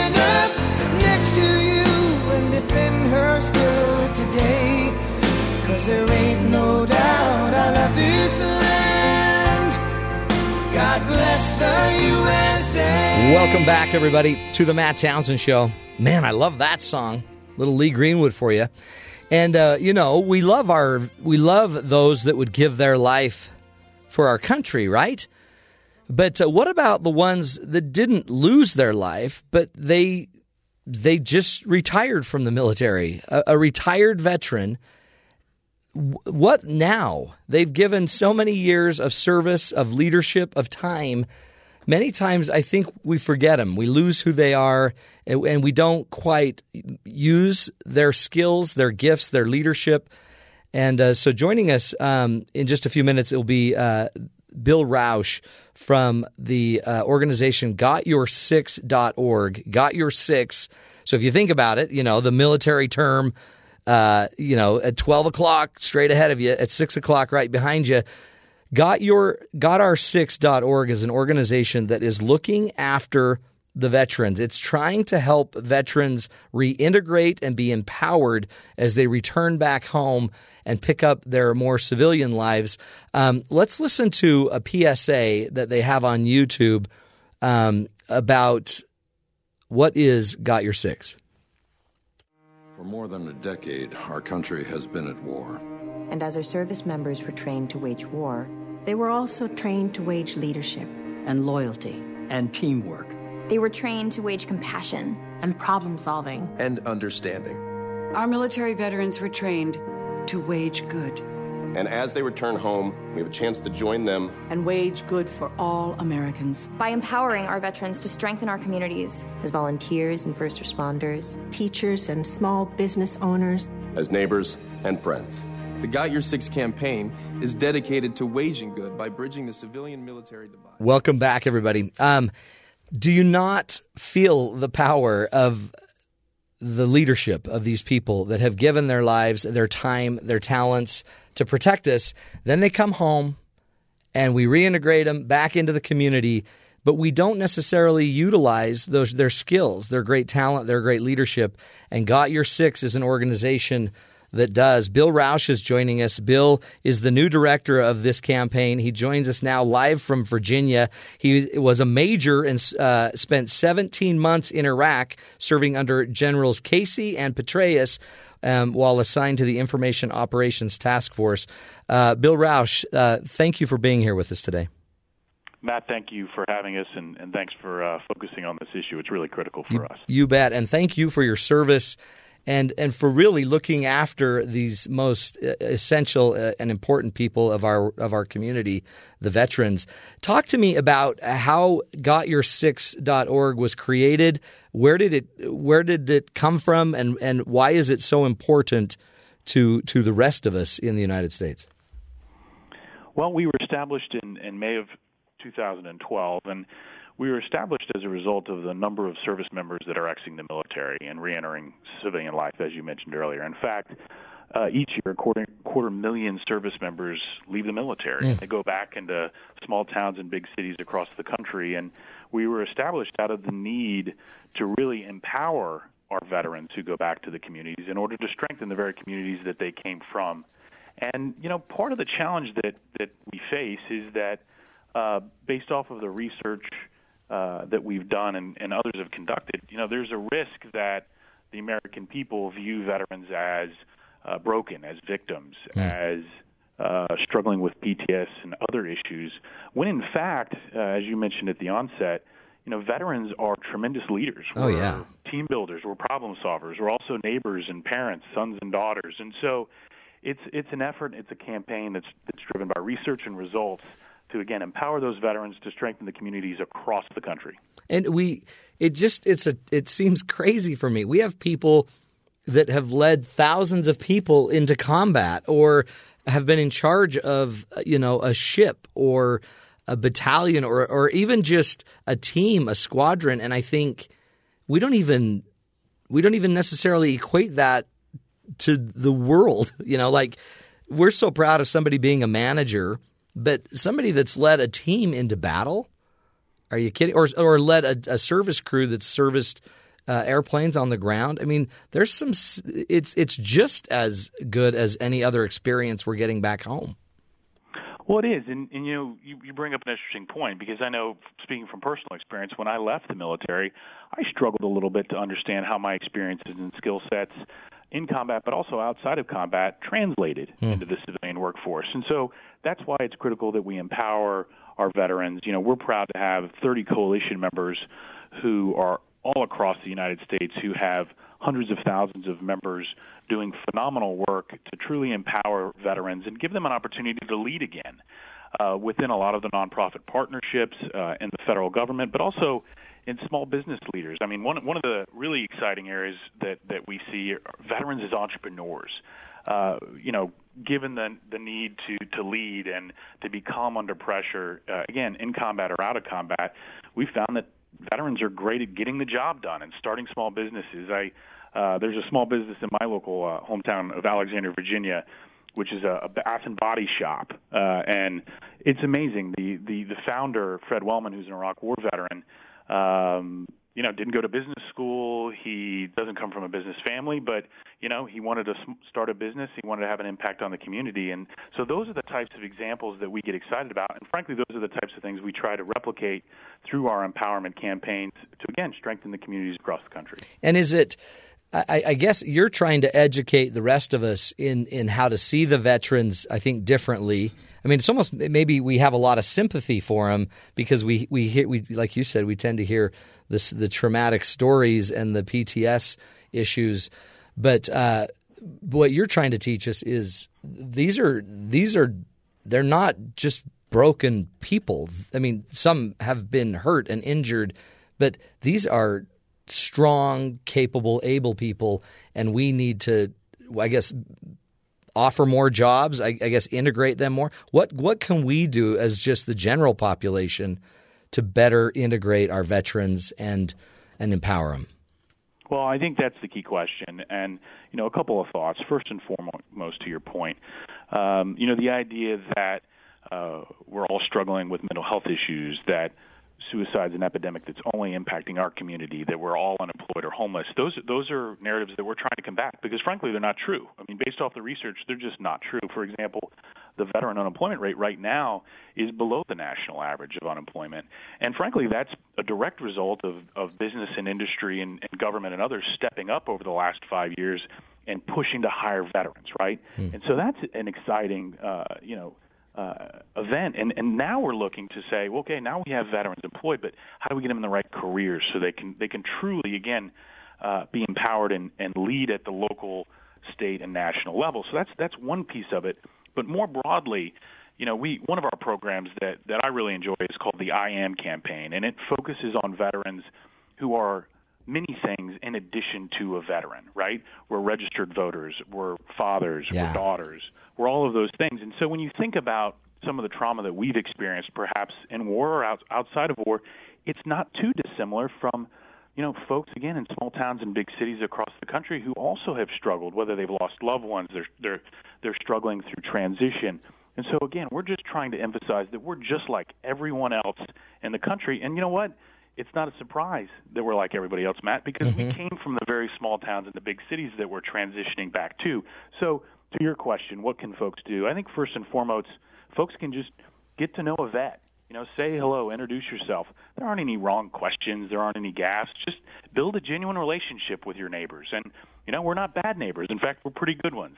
And you know, so I think that's that's the first thing. The second thing, obviously, you know, they can visit our website, uh, gotyoursix.org. I mean, it's a great resource for folks to look at our partners. We have 30 nonprofit partners who are the best in the industry. And then, if folks are so compelled, go to our website backslash donate and you know invest in veterans. I mean, we're not a charity; we're an investment, and you know that's really really critical as we move forward and and sort of cycle down in the wars in Iraq and Afghanistan. And I guess too, I mean, integrate with local veterans organizations Uh, to get people to come apply for jobs at your at your company. I mean, look for the veteran and make it a, a concerted effort to put the veteran at least in the line in your wherever you can. No, absolutely. In fact, you know, I, I think industry doesn't get enough credit for stepping up and really focusing on hiring efforts across the country, whether it's the chamber hiring our heroes, whether it's the tech sector, you name it. And again, small towns with, with small startup businesses as well. I've, I've traveled the country and met all kinds of business owners who've made real efforts to hire veterans. One of the biggest challenge, Matt, is finding those veterans, which mm. is why it's a community-based approach. Because you know, if we're not connected, we're not going to get a job. If we're not connected, we may not get that mental health service that we need. It's it's the same the same challenges that impact all of us as a country impact veterans and I think you know it's also important to note the opportunity that you mentioned at the onset of veterans to to come back and serve as leaders, team builders and problem solvers. I mean, you know, if you look up, look across the country at the decline in community and the, and how disengaged many communities have been over the last few decades, you know, veterans we offer a unique opportunity to step up and lead a resurgence, if you will, of increased community, whether it's serving on the school board, whether it's going to vote and getting registered to vote. You know, this is a big presidential year, like you were talking earlier. I mean, all of those things are made possible by an increase in community, and you know, we want to step up and and help. You know, help that resurgence of community across the country. Yeah. We're speaking again with Bill Rausch, um, Major Bill Rausch. Uh, he's spent 17 months in Iraq serving for us and uh, is now um, taking on this this website, gotyoursix.org. It's an entire movement, it's not just a website. But he's got the back of the veterans, and he's uh, talking to us today about how we, just as the local general public, how we can make sure we've got the back uh, backs of our veterans as well. T- we'll take a break. Stick with us, folks. We'll continue the discussion, empowering the veteran, and really changing our communities while we're doing it. This is the Matt Townsend Show. We'll be right back.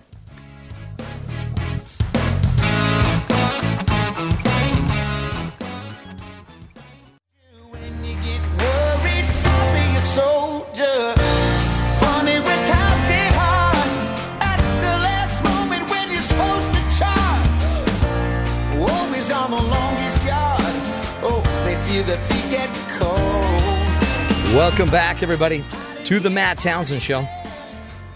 Today, honoring veterans, not even Veterans Day, and we're honoring the veterans. Um, more importantly, we all uh, may be wasting one of the greatest resources we have in this country.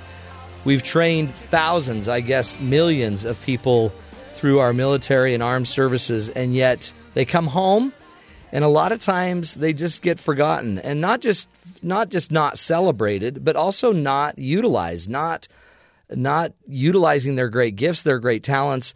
I was uh, talking earlier about a friend of mine that flies Apache helicopters and was a seriously major hero in the Iraq War and came home and didn't have a an Apache anymore. And you know, what do you do then? How do you integrate now? Um, anyway, interesting thing. It changed his life financially. He struggled and and uh, he's still, I think, struggling to this day. Uh, joining us is Bill Rausch from GotYour6.org.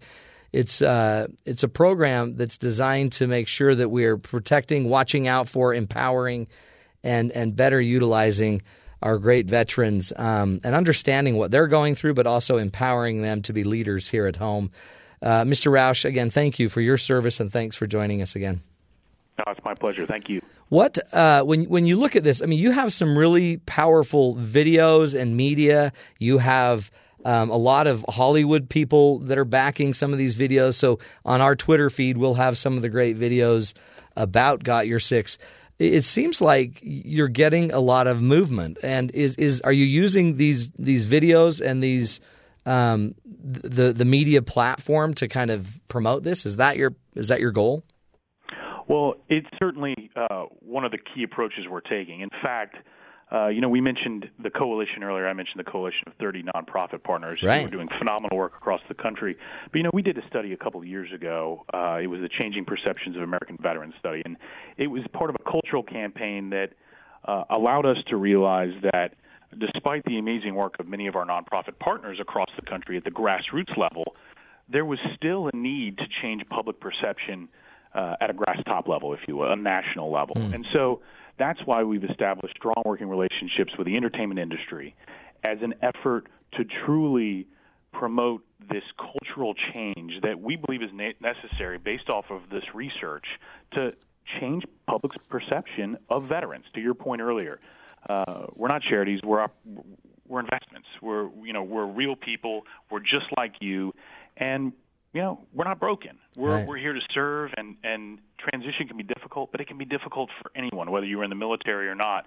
And so that's why we leverage uh, the entertainment partners that we've built and developed as a cr- frankly as a critical component to get the message out there. I mean, we want to reach every household in America, whether it's on TV, whether it's on radio through programs like this, or whether through its uh, you know our nonprofit partners who are literally out there on the street right now doing phenomenal work for for the entire country. Hmm. One of the things I know you focus on too, you call the six pillars. Uh, what are the six pillars that you, that you're you're educating us around, and, and how do you use these pillars? Well, we we use the pillars a few different ways. I mean, first and foremost, as it relates to the six pillars, we you know we looked across the industry and we said, hey, what's needed? Um, what do we really need to focus on? And what we realized, you mentioned one of them earlier, employment. Uh, you know, several years ago, we had a crisis in terms of veterans' employment. And so we identified that as one of our six pillars to focus on and to galvanize the American public through our, again, our entertainment partners, but also our nonprofit partners to address those challenges. I mean, in short, the, the six pillars uh, employment, jobs, as I mentioned, education, you know, the new GI Bill has really transformed post 9 11 veterans going back to school in a way that was never thought possible. Hmm. Health, housing, uh, family, and then leadership being the, the sixth pillar, which we, we talk about constantly. You know, uh, regardless of whether you're an 18 or 19 year old young man or woman who joined the military, or you spend 20 years, say your friend who flew Apache uh, yeah. helicopters, you know, it doesn't matter how old or what your experience is. Everybody has leadership experience in military, so that's our final pillar. And so that's that's how we initially organized, and we focused our efforts in addressing each one of those. And I'm happy to say we hit all of our goals for all six of those pillars. I mean, we've we've seen tremendous, uh, you know, success, and in, in no small part, Matt, because of folks listening into this program today, stepping up, getting behind us to support our campaign to again, you know, empower veterans and strengthen the community. And I like that it's so holistic because without a job and you know, with education it could help the job, but mental health is going to be a part of it, but also physical health and staying healthy and housing and family and leadership. That really would create a healthy human anyway. And if if we if we can take these veterans and and make them and because you can you you can now reach them if you can find them, like you're saying.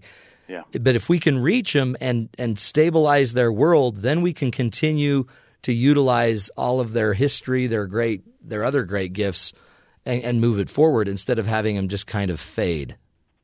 Well, that's just it, and and uh, you you hit the point there, Matt. I mean, those six pillars would apply to anybody having a, a healthy, you know, successful uh, relationship, whether it's with their family or their community. I mean, those are key components to anyone's life. And you know, as it relates to you know what we have to offer as as a community, you know, one of the unique things about serving in the military is we, you know we all raised our right hand and we wanted to serve.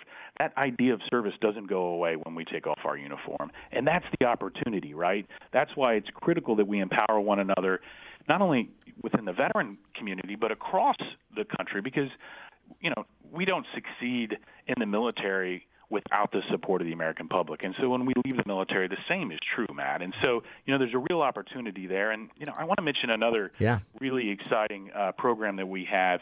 You know, not too long ago, um, you know, we, we talk a lot about the civic assets that veterans are, but, you know, we did, uh, we did a great uh, research study last year in 2015 and it, we identified that you know it's scientifically a fact that veterans are more likely to do a series of other things than folks who haven't served, whether it's going to the polls, volunteering at their local uh, you know place of worship, volunteering at the local school, being a better neighbor and helping folks take out the trash or small things like that. And so it's that idea of service that is really the opportunity that we want to tap into, and that's what will strengthen communities across the country. And it's it's a really exciting time for us. Again, you know, you know, millions and millions of veterans are, are going to be leaving the, the military over the next decade. And again, we see it this is an opportunity to really just re-engage communities across the country. Small towns like the ones I grew up in in rural Ohio or big cities like here in Washington D.C. where I work now. There's a real opportunity to leverage these folks and you know we're ready to serve, and Yeah. so um, you know bring it on. We're we're, we're ready to go. Yeah, bring it on. I mean, I, I love this idea of um, kind of being able to adopt a veteran in a way. We we have a family member that's close that he's he's our veteran. He's he's really one of the only veterans that is in my circle of influence. Um, I mean, except for you know business connections, but. I, I sit there and I, my son needed t- to have a veteran to interview for his school project, and we had already interviewed my my adopted veteran, and I thought I don't know any other veterans, but I know there's probably dozens around me that I don't even know about. So I guess it's really my job as as just a civilian to make sure I'm looking and and really finding finding these veterans. Well, and you know, i don't think you're you're unique in that sense, Matt. I think a lot of folks. I meet all kinds of people across the country say, "Hey, what can I do to help?" And you know, g- go to our website, gotyour6.org, and we actually have a site, a page that says, "Hey, what can you do?" Right? Whether it's reading a book about uh, military service, whether it's volunteering for one of these amazing nonprofit partners. I mean, there are all kinds of ways that folks can get out there and do something. And Yeah. you know, I, I- think it's critical to to take a moment and recognize the tremendous sea of goodwill that our country has displayed uh, since before going to war in Iraq and Afghanistan, but especially since. I mean, it has been tremendous, and uh, you know, I, I think I think it's critical for us to recognize that. I mean, certainly veterans are civic assets, and we're leaders, and we're we're ready to go and and take on this challenge when we leave uni- the uniform behind. But at the same time, like I said earlier, the the same reasons we were successful in uniform was because the American people had our six. And so it's critical as we go back out into these small towns and, and big cities that uh, folks realize it's still a team effort, right? Mm. One team, one fight, and and like I said earlier, there's an exciting opportunity here. Oh, I, I and, and again, the website is just such a great resource because, um, like you were saying, there's so many other ways to do it. You could mentor a military child. You could participate in national holiday. Talk to your, you know, your alma mater about making sure they're veteran friendly. You could join an affinity group at work. Watch videos, read books about the military, and you've got all of these on your site to just educate and and inform people what else they can be doing.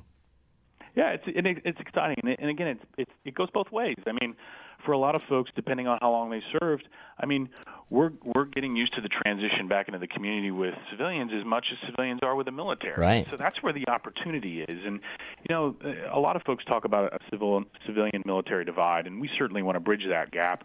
But I'd even challenge the concept. I mean, you know, there, we don't want there to be a bridge. I know there's not a bridge between my house and my neighbor's house, Mhm. even where I grew up in the the, the farmland of Ohio. It, it was a long way, but there wasn't a bridge for goodness sake. And so, you know, I think it's it's more attainable than than people realize, and that's why Got Your Six exists.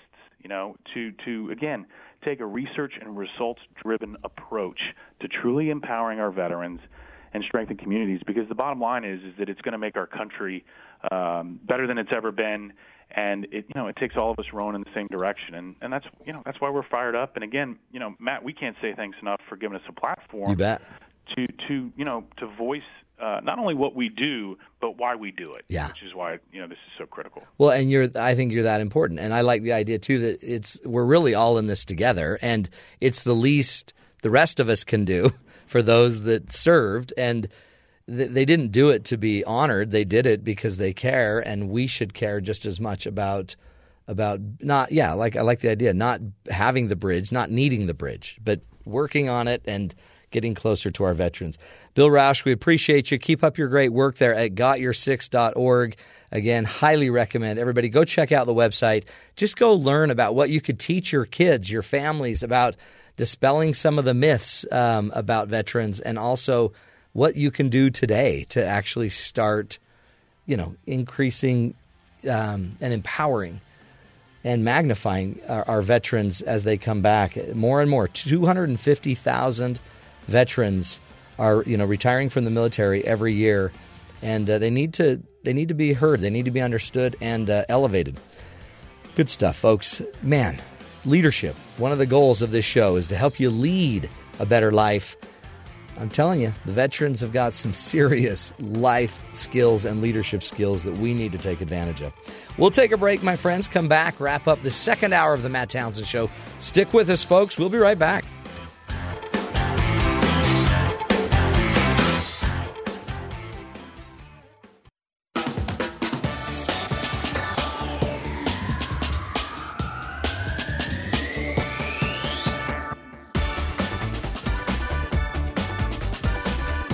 Welcome back, friends, to the Matt Townsend Show. Hey, uh, did you hear the story about a French farmer? You know, you can only go so far when you're trying to stop somebody from committing a crime. There, there is a point that you cross the line.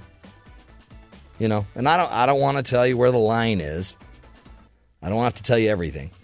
But there is a point, and uh, this was proven to a, uh, a French farmer who who found out he crossed the line. The man who the man was in a process of being robbed in July by two men who were stealing irrigation equipment from his farm. However, the farmer didn't let him get away easily.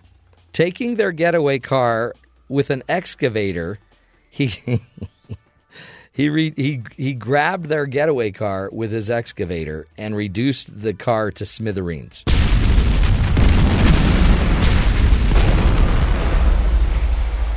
Yeah, I don't think he used uh, explosives. He uh, he just pounded it with his excavator.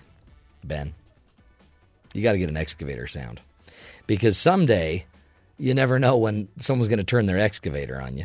The court ruled on Wednesday that this was a disproportionate method of defense and demanded that the farmer pay $26,000 in damages. Wow. For his part, uh, the farmer said that he acted so aggressively due to an exasperation that came from being robbed so many times. The thieves, aged 20 and 28, or 30 and 28, were sentenced to three months in prison and 70 hours of community service, respectively. They were also told to pay $487 in damages to the farmer. But the farmer, farmer actually has to pay $26,000 in damages. Go! I know. I know. It just doesn't seem fair.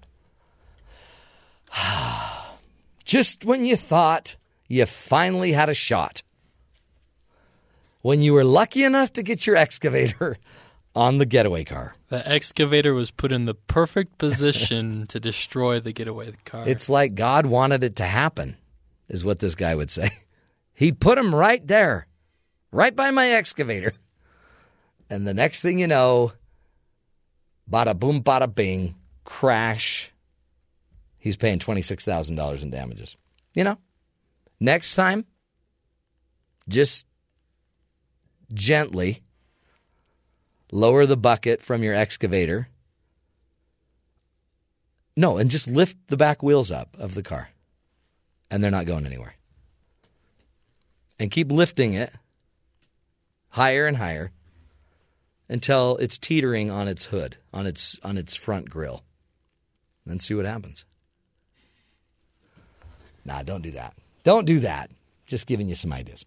Hey, uh, that's hour number two of the Matt Townsend Show. We're going to take a break. When we come back, more ideas, more tools to help you live longer and uh, not get fined for wrecking your the thieves' van as they're trying to steal stuff from you. This is the Matt Townsend Show. We'll be back. More ideas to help you live longer. Stick with us.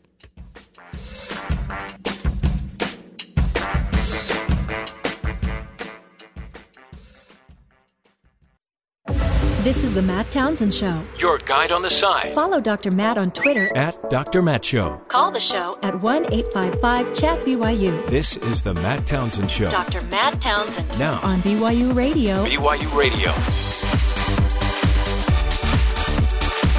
Good morning, everybody. Welcome to the Matt Townsend Show. Dr. Matt here, your coach, your guide on the side. Welcome to the program. This is the show where we give you the information, the tools, the ideas you need to grow healthier, happier lives. And happy whipped cream day. we have we have the world renowned Ron Hager joining us in just a minute about, you know, your weight loss New Year's resolutions and he's an expert in chronic illness and it happens to be whipped cream day. Just don't want anyone to lose the irony there. That's really good, a good remedy. Yeah. For all that ails you. Little whipped cream. Just throw down some whipped cream. Mm. Your, your problems are gone for about 10 seconds. Yeah, I like to take my pills with whipped cream.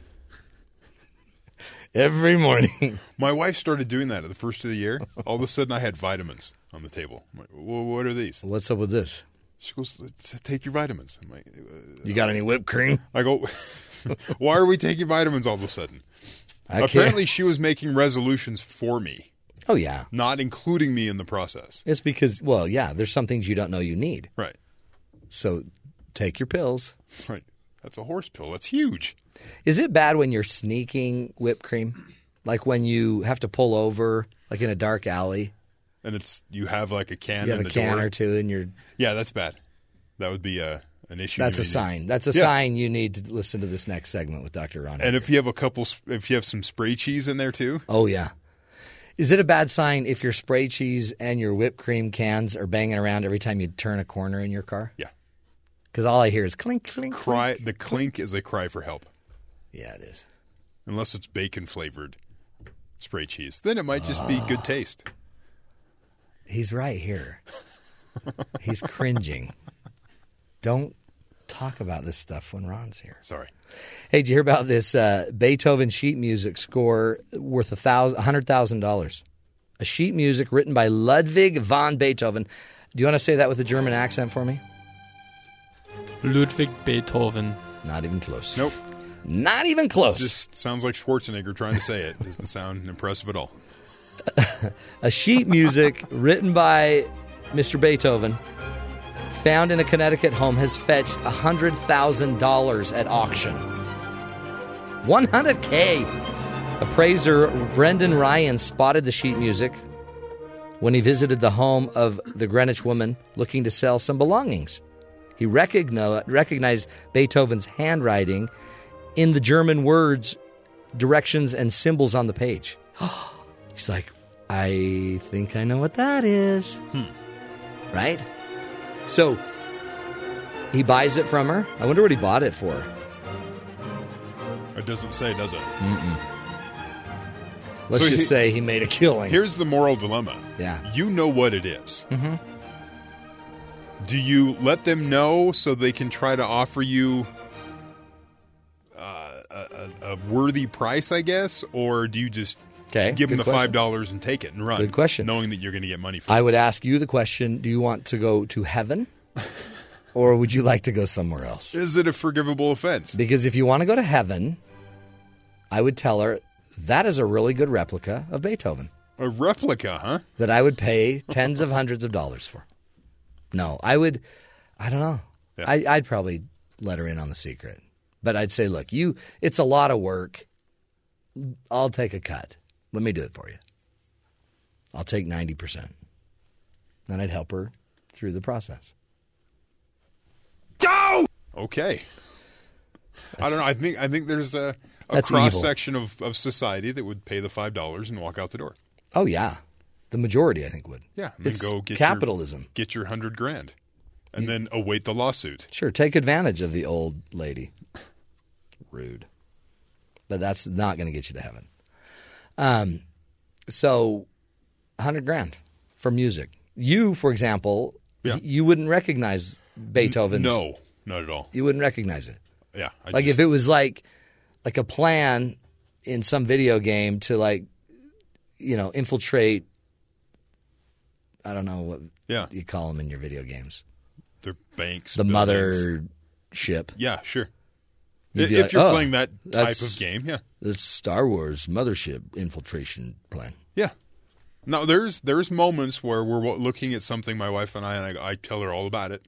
Yeah. and then she looks over at me and she goes, "You're such a dork." Yeah. I go, I but no, I've been telling you that. like like there's a book out now that has all the new or updated vehicles from the new Star Wars movie. Oh boy. And the book has cross sections Yeah. of all these vehicles, Mhm. how they function. Here's their engines. Yeah. Here's all. The, and I was so just entranced by these cross sections, just looking at how they the the integral drawings and. What's that about? I don't know. Okay, it was rude. Just didn't like where it was going. I just I, and my wife thought I was kind of a dork, but in her mind, she just dismissed like, "Who cares?" I'm like, "Look, you can see inside the Millennium Falcon. Look at that thing." Yeah. No, that's not interesting. No, it is. Keep going. No, it's fine. I'm being mocked. No, you're not. No. Fascinating. Would you pay four hundred dollars for a a Lego Death Star? No, no. I'm trying to convince my wife that my boy needs that. What your boy needs is a father. Your boy needs a father. My little boy crazy. needs a four hundred dollar Lego Death Star. Honey, seriously. Do you want him to be a healthy young man or not? It comes with two Tie Fighters. Come on. Geek alert, but that's okay. We need we need people like you so that there's other people that can go make a hundred grand on Beethoven. Just balance out society is what you're That's saying. Okay. That's good. Hey, um, anything else going on around the world we need to know about? Any news? Any headlines? Quite a bit. We'll start out with a new poll out today. I know how much you love your political polling. Yep. This one is from NBC News and Survey Monkey, Okay, which is a website. it's my favorite monkey. Uh, it shows that Donald Trump is still leading the Republican candidates for president. Well, you, everyone acts surprised. Yeah. He, but it's the same wide margin 35% Yeah. to second place Ted Cruz, 18%. Now, eight, he Ted's up to eighteen percent. Yes. Who's number three? Marco Rubio at 13, Okay, followed by Ben Carson at 9, Jeb Bush at 6, moving up, and Chris Christie at 4, and what? Carly Fiorina pulling in at 3. and Carson is down to nine. Yes. He's going the other way. Yeah, So, eh. and Carly's still hanging on. The poll, the first of 2016, also found that Trump supporters are very loyal. Over half, 51%, say they will absolutely vote for him, while 33% said there was a large chance that they would vote for Donald Trump. Only 36% of Ted Cruz supporters said they would vote for him. Absolutely. Really? Yeah. I'm not sure what that means, but you know. Just really quickly, uh, we have a clip about Ted Cruz, um, a comment that he made about Obama's new gun legislation that we just, I think it's essential that we play. Well, he can abuse his power all he wants. He has a phone and he has a pen, but if you live by the pen, you die by the pen. And my pen has got an eraser. Huh. Yep. That's interesting. It's got those special pen. So the White House unveils the new gun uh, meas- gun control measures on Monday, requiring more uh, sellers to get gun when you get gun licenses, more gun buyers to undergo background checks. Uh, President Obama said uh, the moves were well within his authority to implement without congressional approval. One of the new rules makes it easier for doctors and other authorities to report mentally ill people to the FBI's background check system. The shift makes clear that those who do those who do won't run afoul of privacy laws. What gets passed along only a person's name and the entity that made the ruling, reports the magazine here. One uh, what what doesn't, per the rule, any underlying diagnosis, treatment records, and other uh, uh, identifiable health information. Okay, but if you're like a mental health worker and you have a person that's, let's say, schizophrenic, and you report him to the FBI because he may go get a gun, Yes, it seems like that's going to get back to you. probably.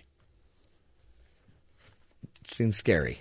So I don't know. That rule's in there. Okay, okay, Don't good. know if it's good or bad. It's a but, step. uh, That's it's the key. It's a a step. in some direction. Yeah. Also, you want you're you're a huge proponent of the driverless car. Yes. You would like a machine Mhm. to drive you to work. I'd rather have I'd rather have a chauffeur, personally. Some people have speculated that services like Uber or Lyft Yeah. could benefit from this, Mhm. as they have an autonomous car show up to your house, you get in, it drives you to work. I like it. Then they don't. There's not the smell of another human, and there's not the. Well- weird the weirdness that goes on with some Uber drivers. It may turn into a carpool situation to be more efficient, not just taking one person to. to Oh, but th- then all of a sudden you're like waiting for Larry to come out. Larry, it's always Larry. It's always Larry. Always gonna Larry, I'm in a hurry. Ride sharing service Lyft announced Monday that General Motors has invested $500 million in the company, roughly half of what Lyft's latest $1 billion venture financing round. So Hmm. they, they invested half of their total worth.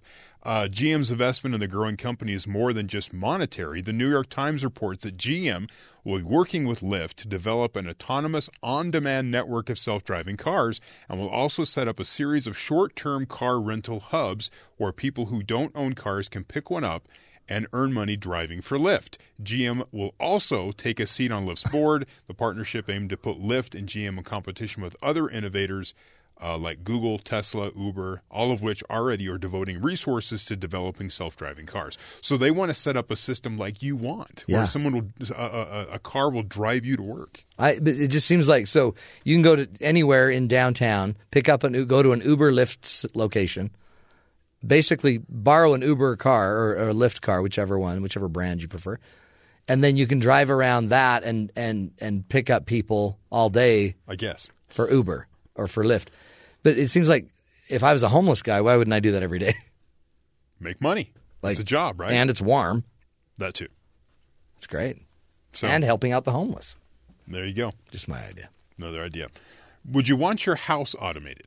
No. This week we're going to have uh, Jay McFarland on tomorrow. Yeah. He's in Las Vegas at the Consumer X, X uh, what Electronics Show CES, and there's all kinds of home automation. Now there's some parts I do want automated. all kinds of yeah, stuff. there's, some things- cool stuff. Um, Mark Zuckerberg, he's the guy that uh, owns Facebook, runs Mhm. Facebook, says he, he, one of his New, Year, New Year's resolutions was to automate his house. But he doesn't want to just have like a doorknob that automatically opens or Yeah. an appliance that works. He wants something like Iron Man has. Yeah. Jarvis, where you walk in and talk to your house, it responds to you. Wouldn't that be great? And then you can have a discussion as to what you want. Jarvis, warm my bed. And he even refers to it just like what Iron Man has in the, in the movie with uh, his program called Jarvis.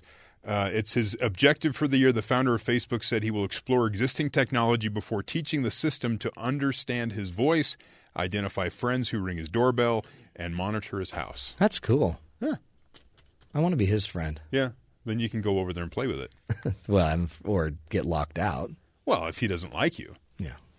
Yeah. But that would be, you know, automate your house, but really automate it, not just have some things that, that spin when your phone's near. Yeah. Yes, I love technology. See, I love it, and it's going to continue. I want a doorbell that I can I can see from right here. I want to be able to see who's at my front door.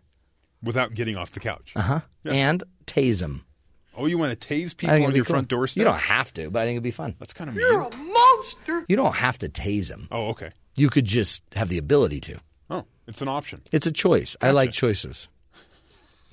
I could also, you know, open the door and just let them come in.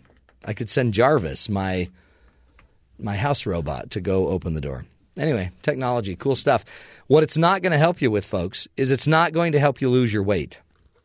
You're eventually going to have to choose to lose your own weight, unless you pay a company to lose it for you, which some companies say that you can do for just you know a dollar a pound. They'll help you lose the weight that you aggregated around your waist. Crazy. Joining us in a minute, uh, Dr. Ron Hager here from Brigham Young University. He's going to be helping us with our New Year's resolutions. If you happen to have made the most popular resolution of losing weight, stick with us, folks. Uh, the great uh, health master, the great uh, guru. He was going to hate to be called all of these things. He's here to help us understand the simple truth about weight loss. Stick with us. We'll be right back. This is the Matt Townsend Show.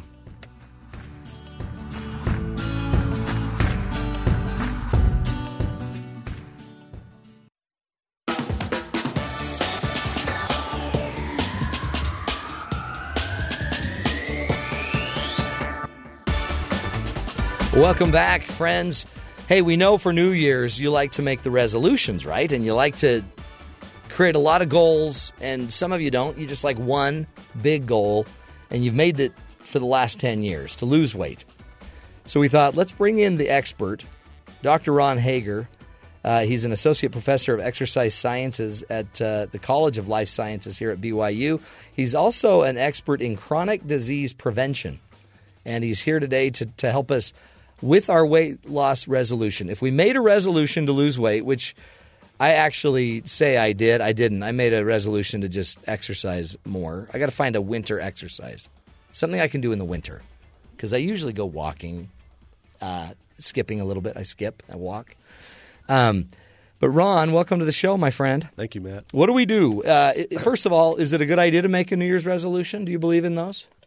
You know, it's a, a lot of people ask what what's the deal with a New Year's resolution. I mean, obviously, people look for reasons to make changes. You Yeah. have to have some kind of tipping point where your motivation level gets you to a point of action. And so people use a variety of things. They use birthdays, anniversaries, New Year's. Yeah. Uh, You can use any- uh, high school reunions. Uh-huh. You know, there's all kinds of things out there like that. But obviously, you know, a new year is is a pretty big deal. You know, maybe right up there with like a ten year high school reunion. Yeah, I mean, like reunions seem to motivate. Yeah, I- Weddings, yeah, you know, wed- if your wedding- child's getting married. Exactly, and these are the and you know what's funny is, uh, people want to make all kinds of changes. You know, I want to quit smoking by the time, uh, you know, my son gets married or Yeah. whatever. Or, but probably the biggest one, no matter what, uh, you know, the, the the tipping point occasion is, is to lose weight. You got to, you still got to lose the weight. Yeah, I mean, it's you know, when I go to my high school reunion, I want to look like I did when I was in high school, you know, or or, Yeah. or whatever. Yeah, Um, without the awkwardness. Yeah, and a lot of people, you know, do at some point become aware of weight gain. Yeah. Uh, sometimes it's called creeping obesity because it happens so slowly. You say eighty percent of the U.S. population.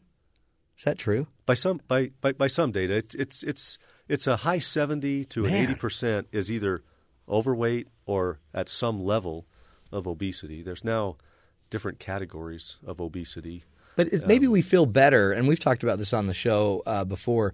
Maybe we just feel better making the resolution, and we think that that's the same as actually keeping it. Oh, maybe. Like, Yeah. oh, I yeah, I made a resolution. I mean, I mean, I, I am re, I am resolute. studying human behavior, you know, uh, why people do the things they do, is super complex. Yeah. It's I don't know if anybody's ever going to come to you know hard and fast answers on why people do the things or don't do the things you know that they they do or don't do. It's it's it's a tricky thing. There's just so many variables. There's uh, so much uh, diversity Yeah. in the human population and and how we're impacted and influenced. Uh, but interestingly, the the issue of weight loss is actually incredibly simple. Okay, yeah. It, it, it's, Give me the technical yeah. Well, well, it, it's intake, outtake, intake, energy use. Yeah, it's it, it's a called an energy balance equation. Okay. And Is this going to mean math? Do I have to do math? No, no. But but if you if if a person takes in fewer calories, Yeah. uh, then they expend, and expenditure can come in a variety of ways. I mean, you have a basal metabolism. You, it takes energy just to keep you alive, Yeah. even if all you did was lay in bed all day. There's still just yeah. There's still There's a- energy. Right, right. Your body's still processing things, Mhm. right? So, uh, but you can also expend energy in exercise. You can expend energy at work. There's occupational levels of activity. Some jobs require more physical exertion than others. Um, so there's all kinds of ways to expend energy. Uh, there's basically only one way to intake energy. You know, that's what you eat. Yeah. And of course, there's different nutrients. Uh, you know, micronutrients and macronutrients, which have calories, and calories are the the, the energy that the body uses.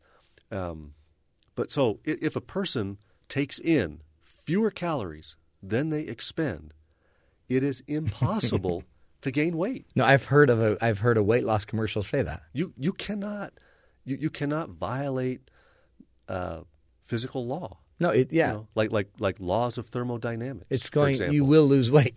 Yeah, and you know a lot of people jokingly say, "Yeah, well, I know somebody that, you know, uh, they can eat anything they want and they never gain weight."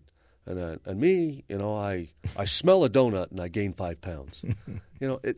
I mean, it may Are you debunking that? It may seem like that, but it's not true. Yeah. You actually have to consume the donut. Yeah, you actually have to Or a take the calories in. Right.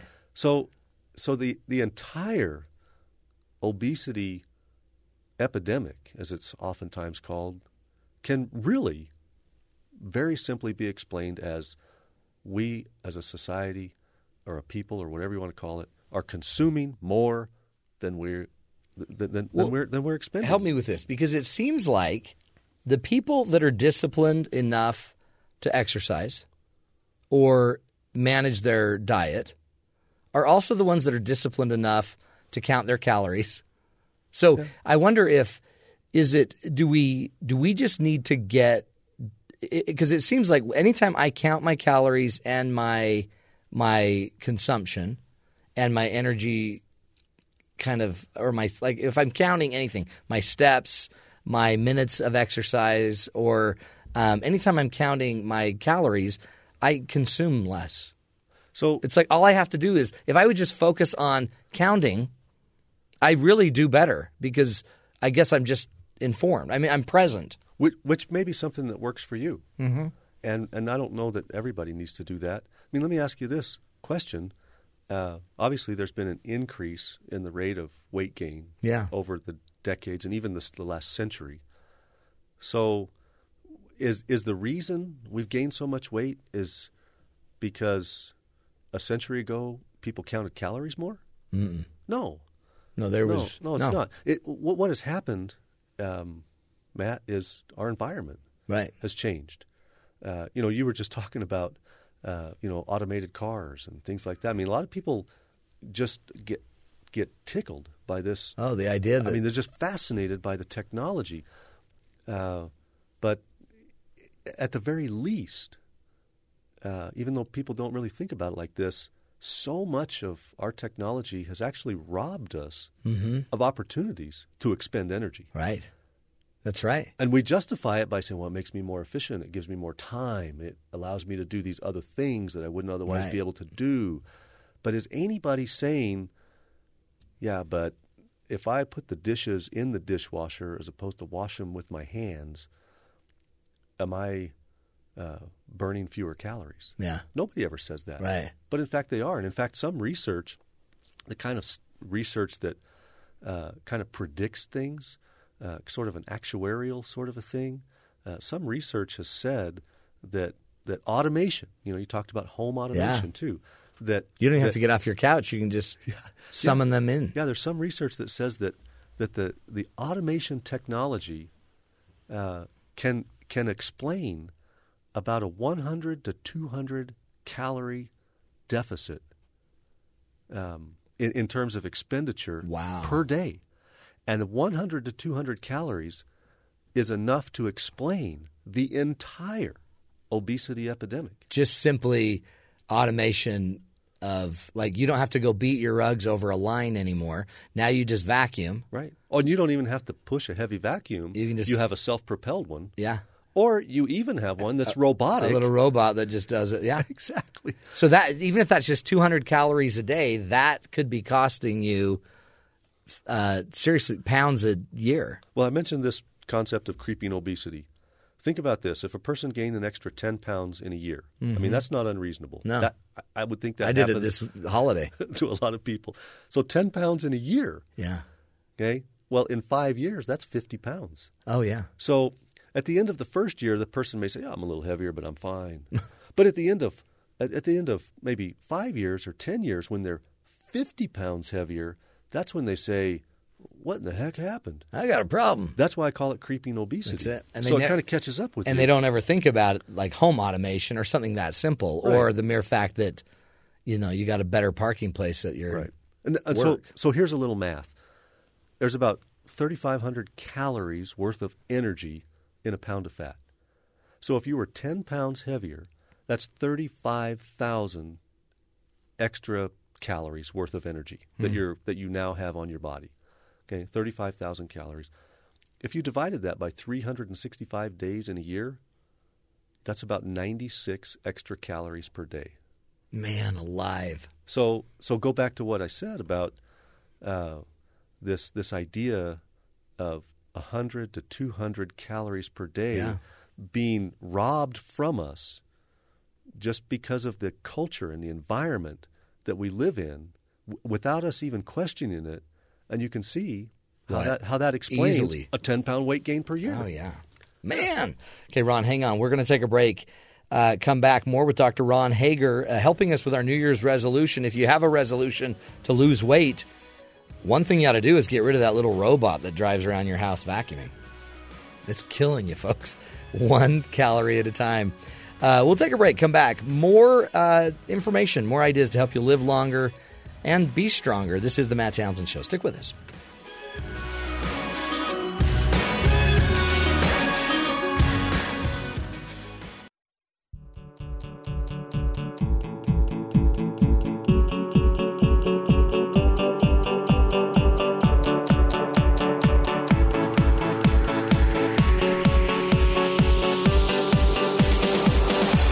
Welcome back, friends, to the Matt Townsend Show.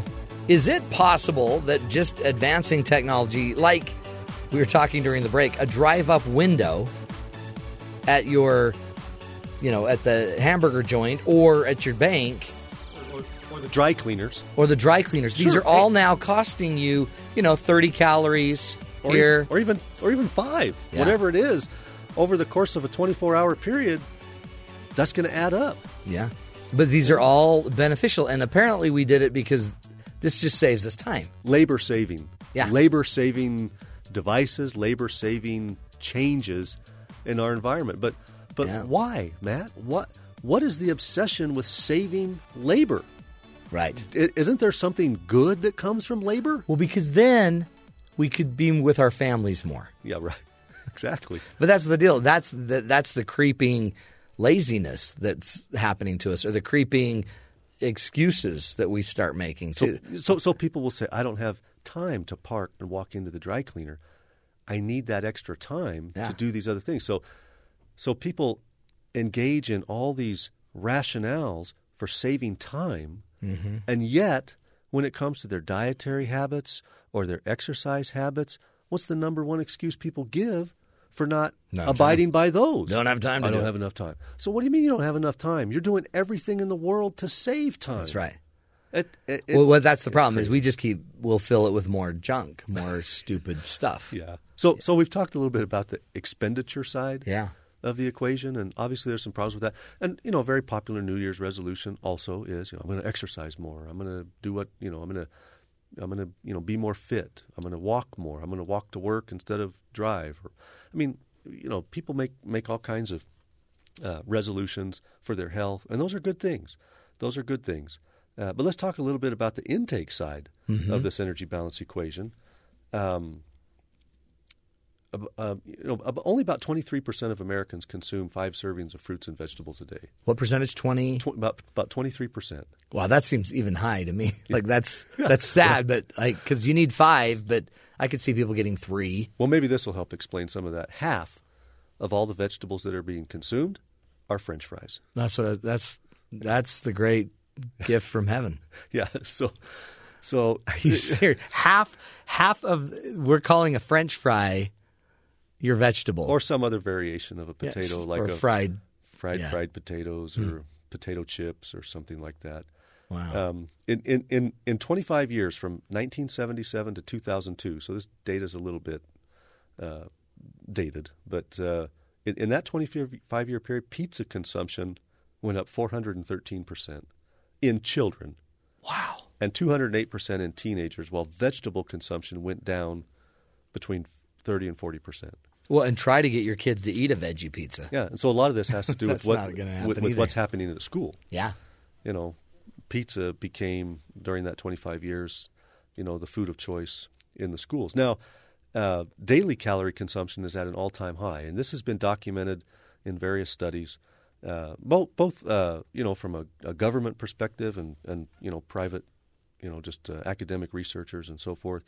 Uh, adults are now consuming in the U.S. an average of 2,757 calories per day, and most of those excess calories. No, I say excess because, uh, based on you know metabolism and height and weight and everything, Mhm. the average American needs about a thousand calories less than that per day. So th- we're consuming about 2,700, 2,800, and we only need about 1,700. 17 to 1800.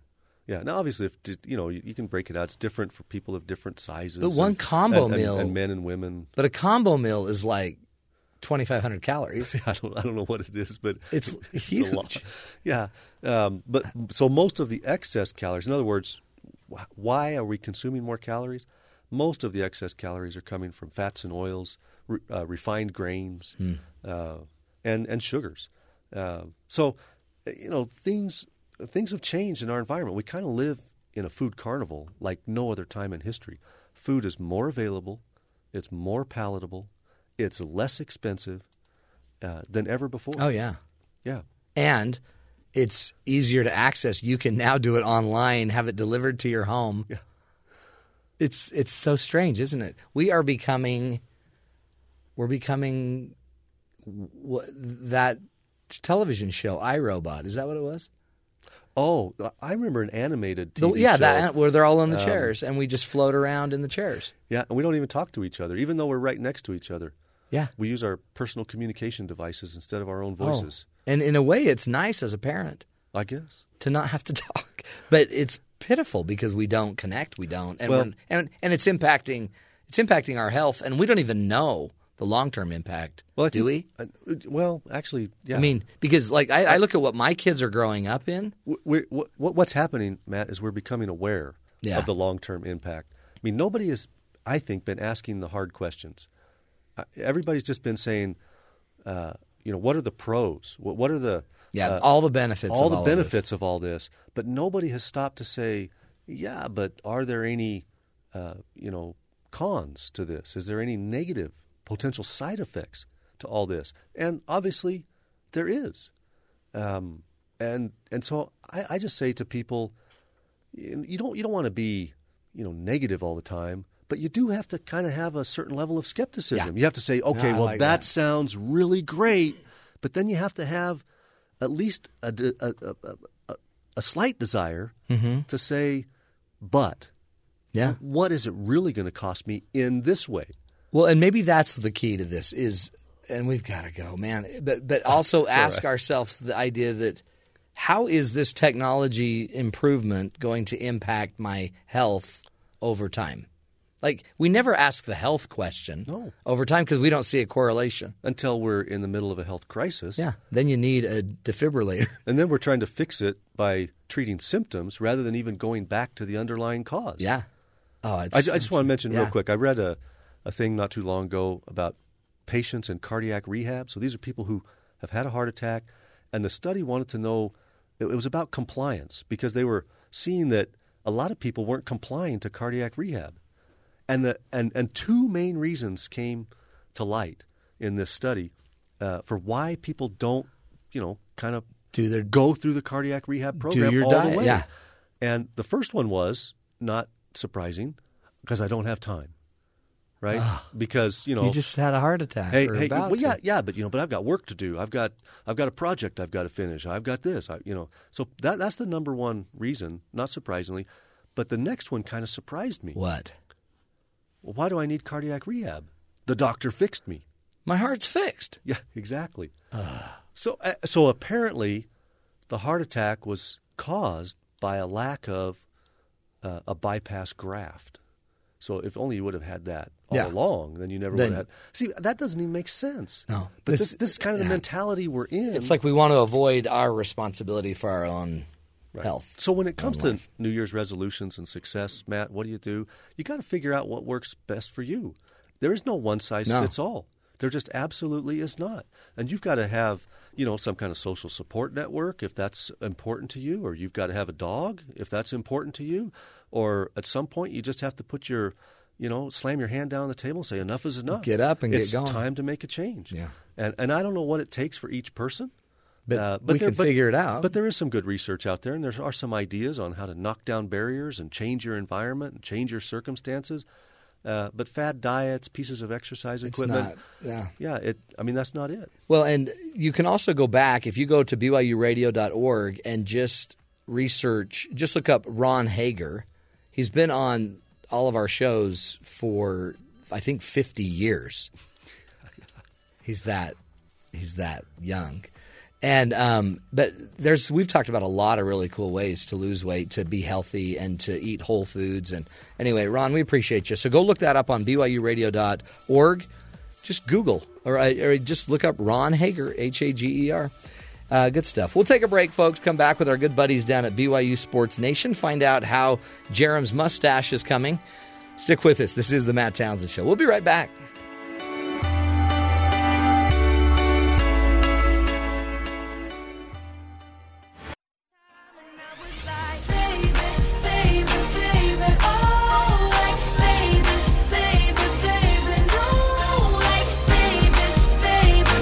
Welcome back, friends, to the Matt Townsend Show. Mm.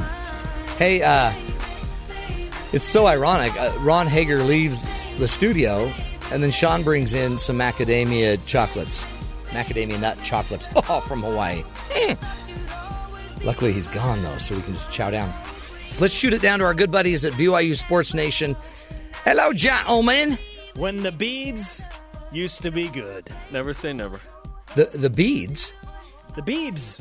Oh, the Beavers. Yeah, yeah. Justin, Beebs. Beebs. are you a believer?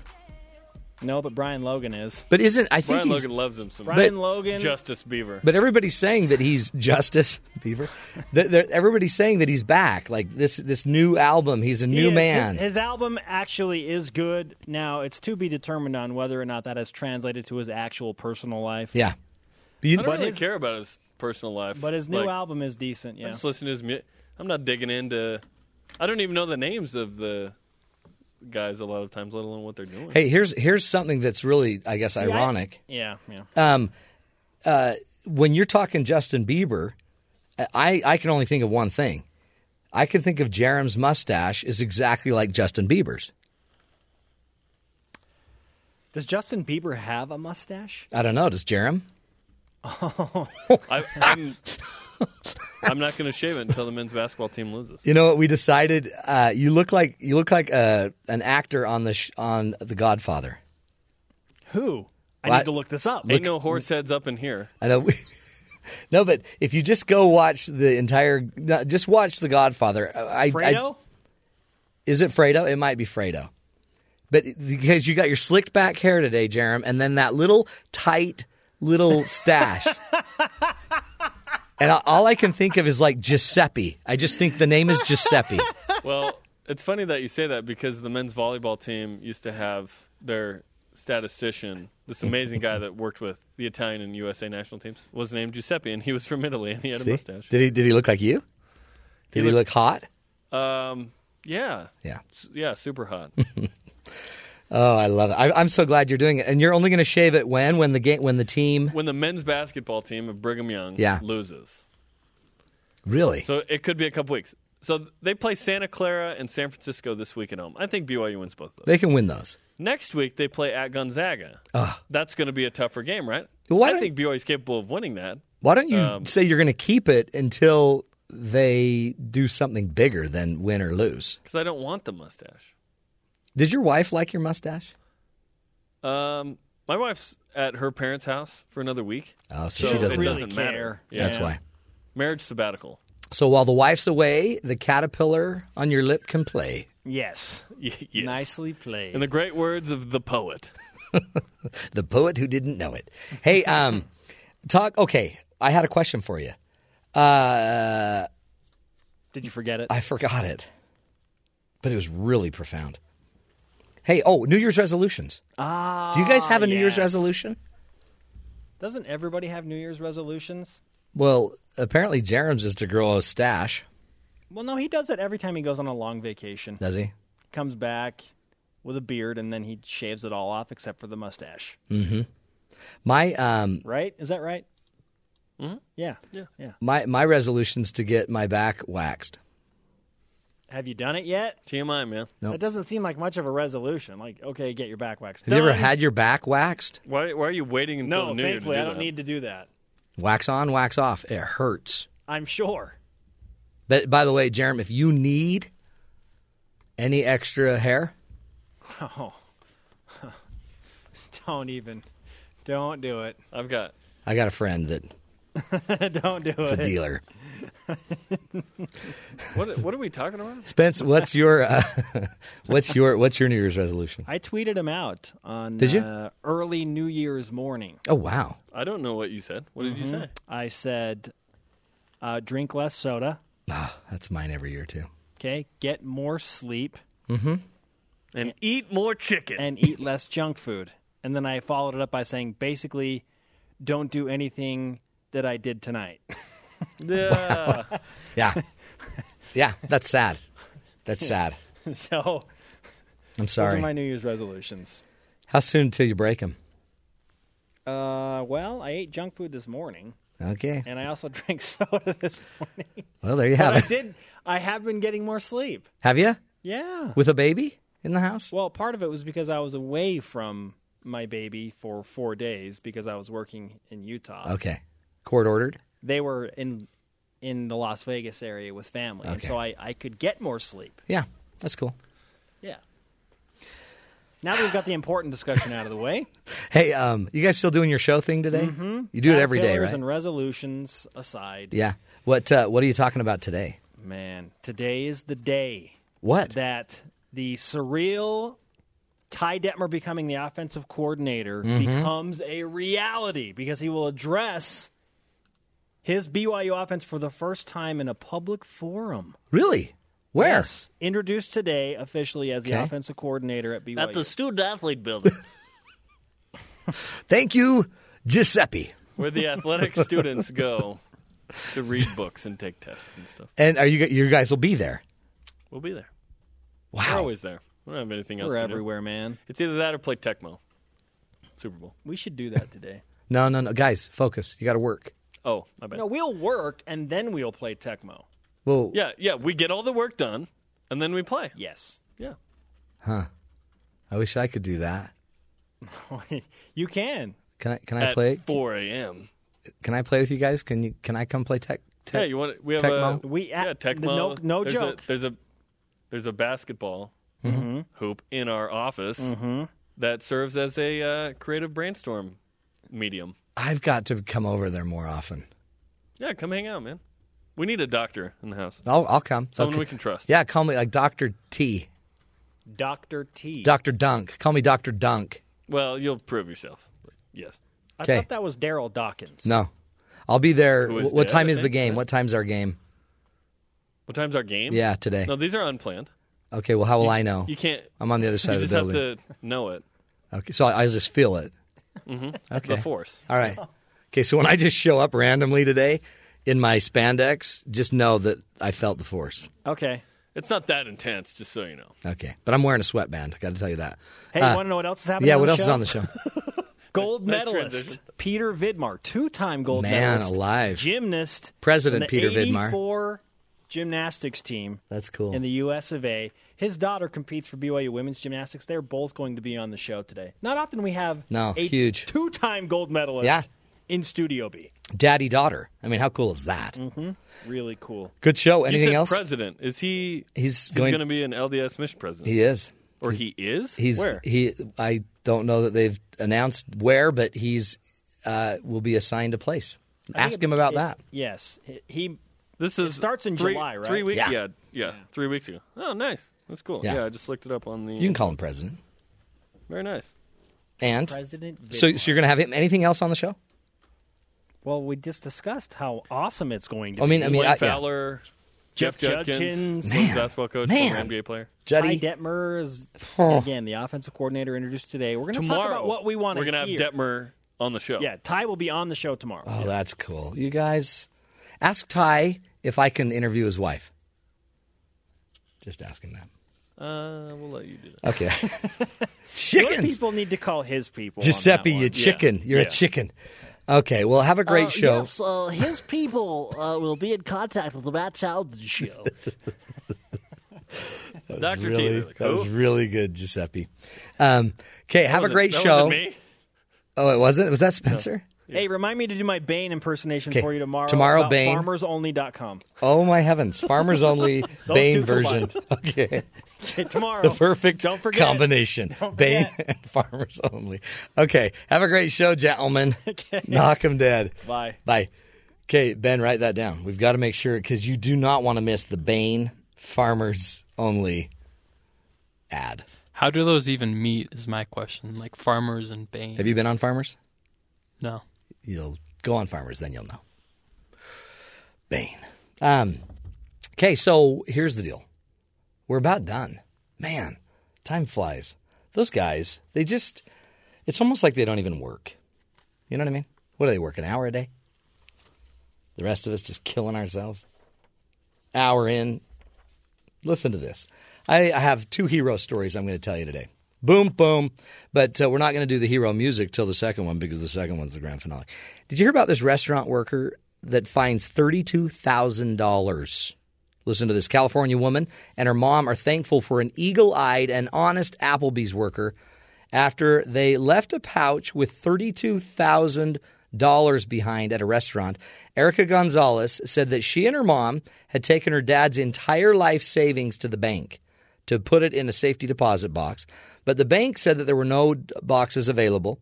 So the two women went to run some errands. They grabbed some dinner at uh, Fresno Applebee's. And guess what happened? They forgot their little pouch of cash $32,000 worth. And they left. When they got home, they realized they forgot the cash. She said, they said, our hearts dropped. I didn't think we were going to find the money, but an Applebee's employee happened to spot the pouch at the booth where Gonzalez and her mother had dined and turned it into the manager who called 911. I think the dispatcher thought I was kidding because she said, That's that much cash. Are you sure? And uh, Carrie Hellier says, uh, Yep. And anyway, they then contacted the ladies, and the ladies came in, proved uh, with their ID that it was their cash, and bada boom, bada bing, another hero is born. So cool uh, little shout out to uh, to Applebee's and your great employees there that are looking after their customers. Uh, Erica Gonzalez. I mean, it's cool stuff. So um, that's our first story of the day. Our next hero story, uh, maybe even bigger um, in a way, and you may have heard of this story if I can just find it. It's a story about uh, an employee who gave up her shoes for a homeless person that didn't have shoes. Listen to this Good Samaritan story. When Kay Brown got on uh, got on the train in Manhattan on Monday, she wasn't expecting to become a hero, but all it took was one minute and a pair of shoes to make a stranger's day. The 26 year old nonprofit worker was on the train after work when a homeless woman got on the car wearing a light jacket and a thin shirt, no shoes. You see the subway uh, each day and you see how gross it is, all those train cars. This woman was walking out in the middle of November barefoot. Brown asked the woman what size shoes she wore, and when it turned out both of them were the same size, Brown took off her boots and gave them to the homeless woman. Something in me just said, uh, you know, it's being a human. And I had to reach out to her, Brown said, adding that the woman asked her if she was sure she wanted to part with her shoes. She was so gracious and so nice, and then she started crying and bent down and started putting them on. There was nothing I've ever felt that made me feel that good to serve somebody like that. So, Kay Brown, you are the hero of the day who's willing to see the need and then just answer the call. Um, Kay then had to walk home. I think it was about six blocks to her to her place, um, barefoot. Pretty cool stuff, folks. That's uh, what you're dealing with out there in the streets of New York. It's not all bad. There's amazing heroes everywhere, and they come in many shapes and sizes. And honestly, that benefited Kay, the Good Samaritan, just as much as it did the person that needed the help. That's the benefit of service, is it lifts us all. That's the show, my friends. This is the Matt Townsend Show. We'll be back tomorrow. More ideas, more tools to help you find the good in the world. Take care of each other. We'll talk again tomorrow.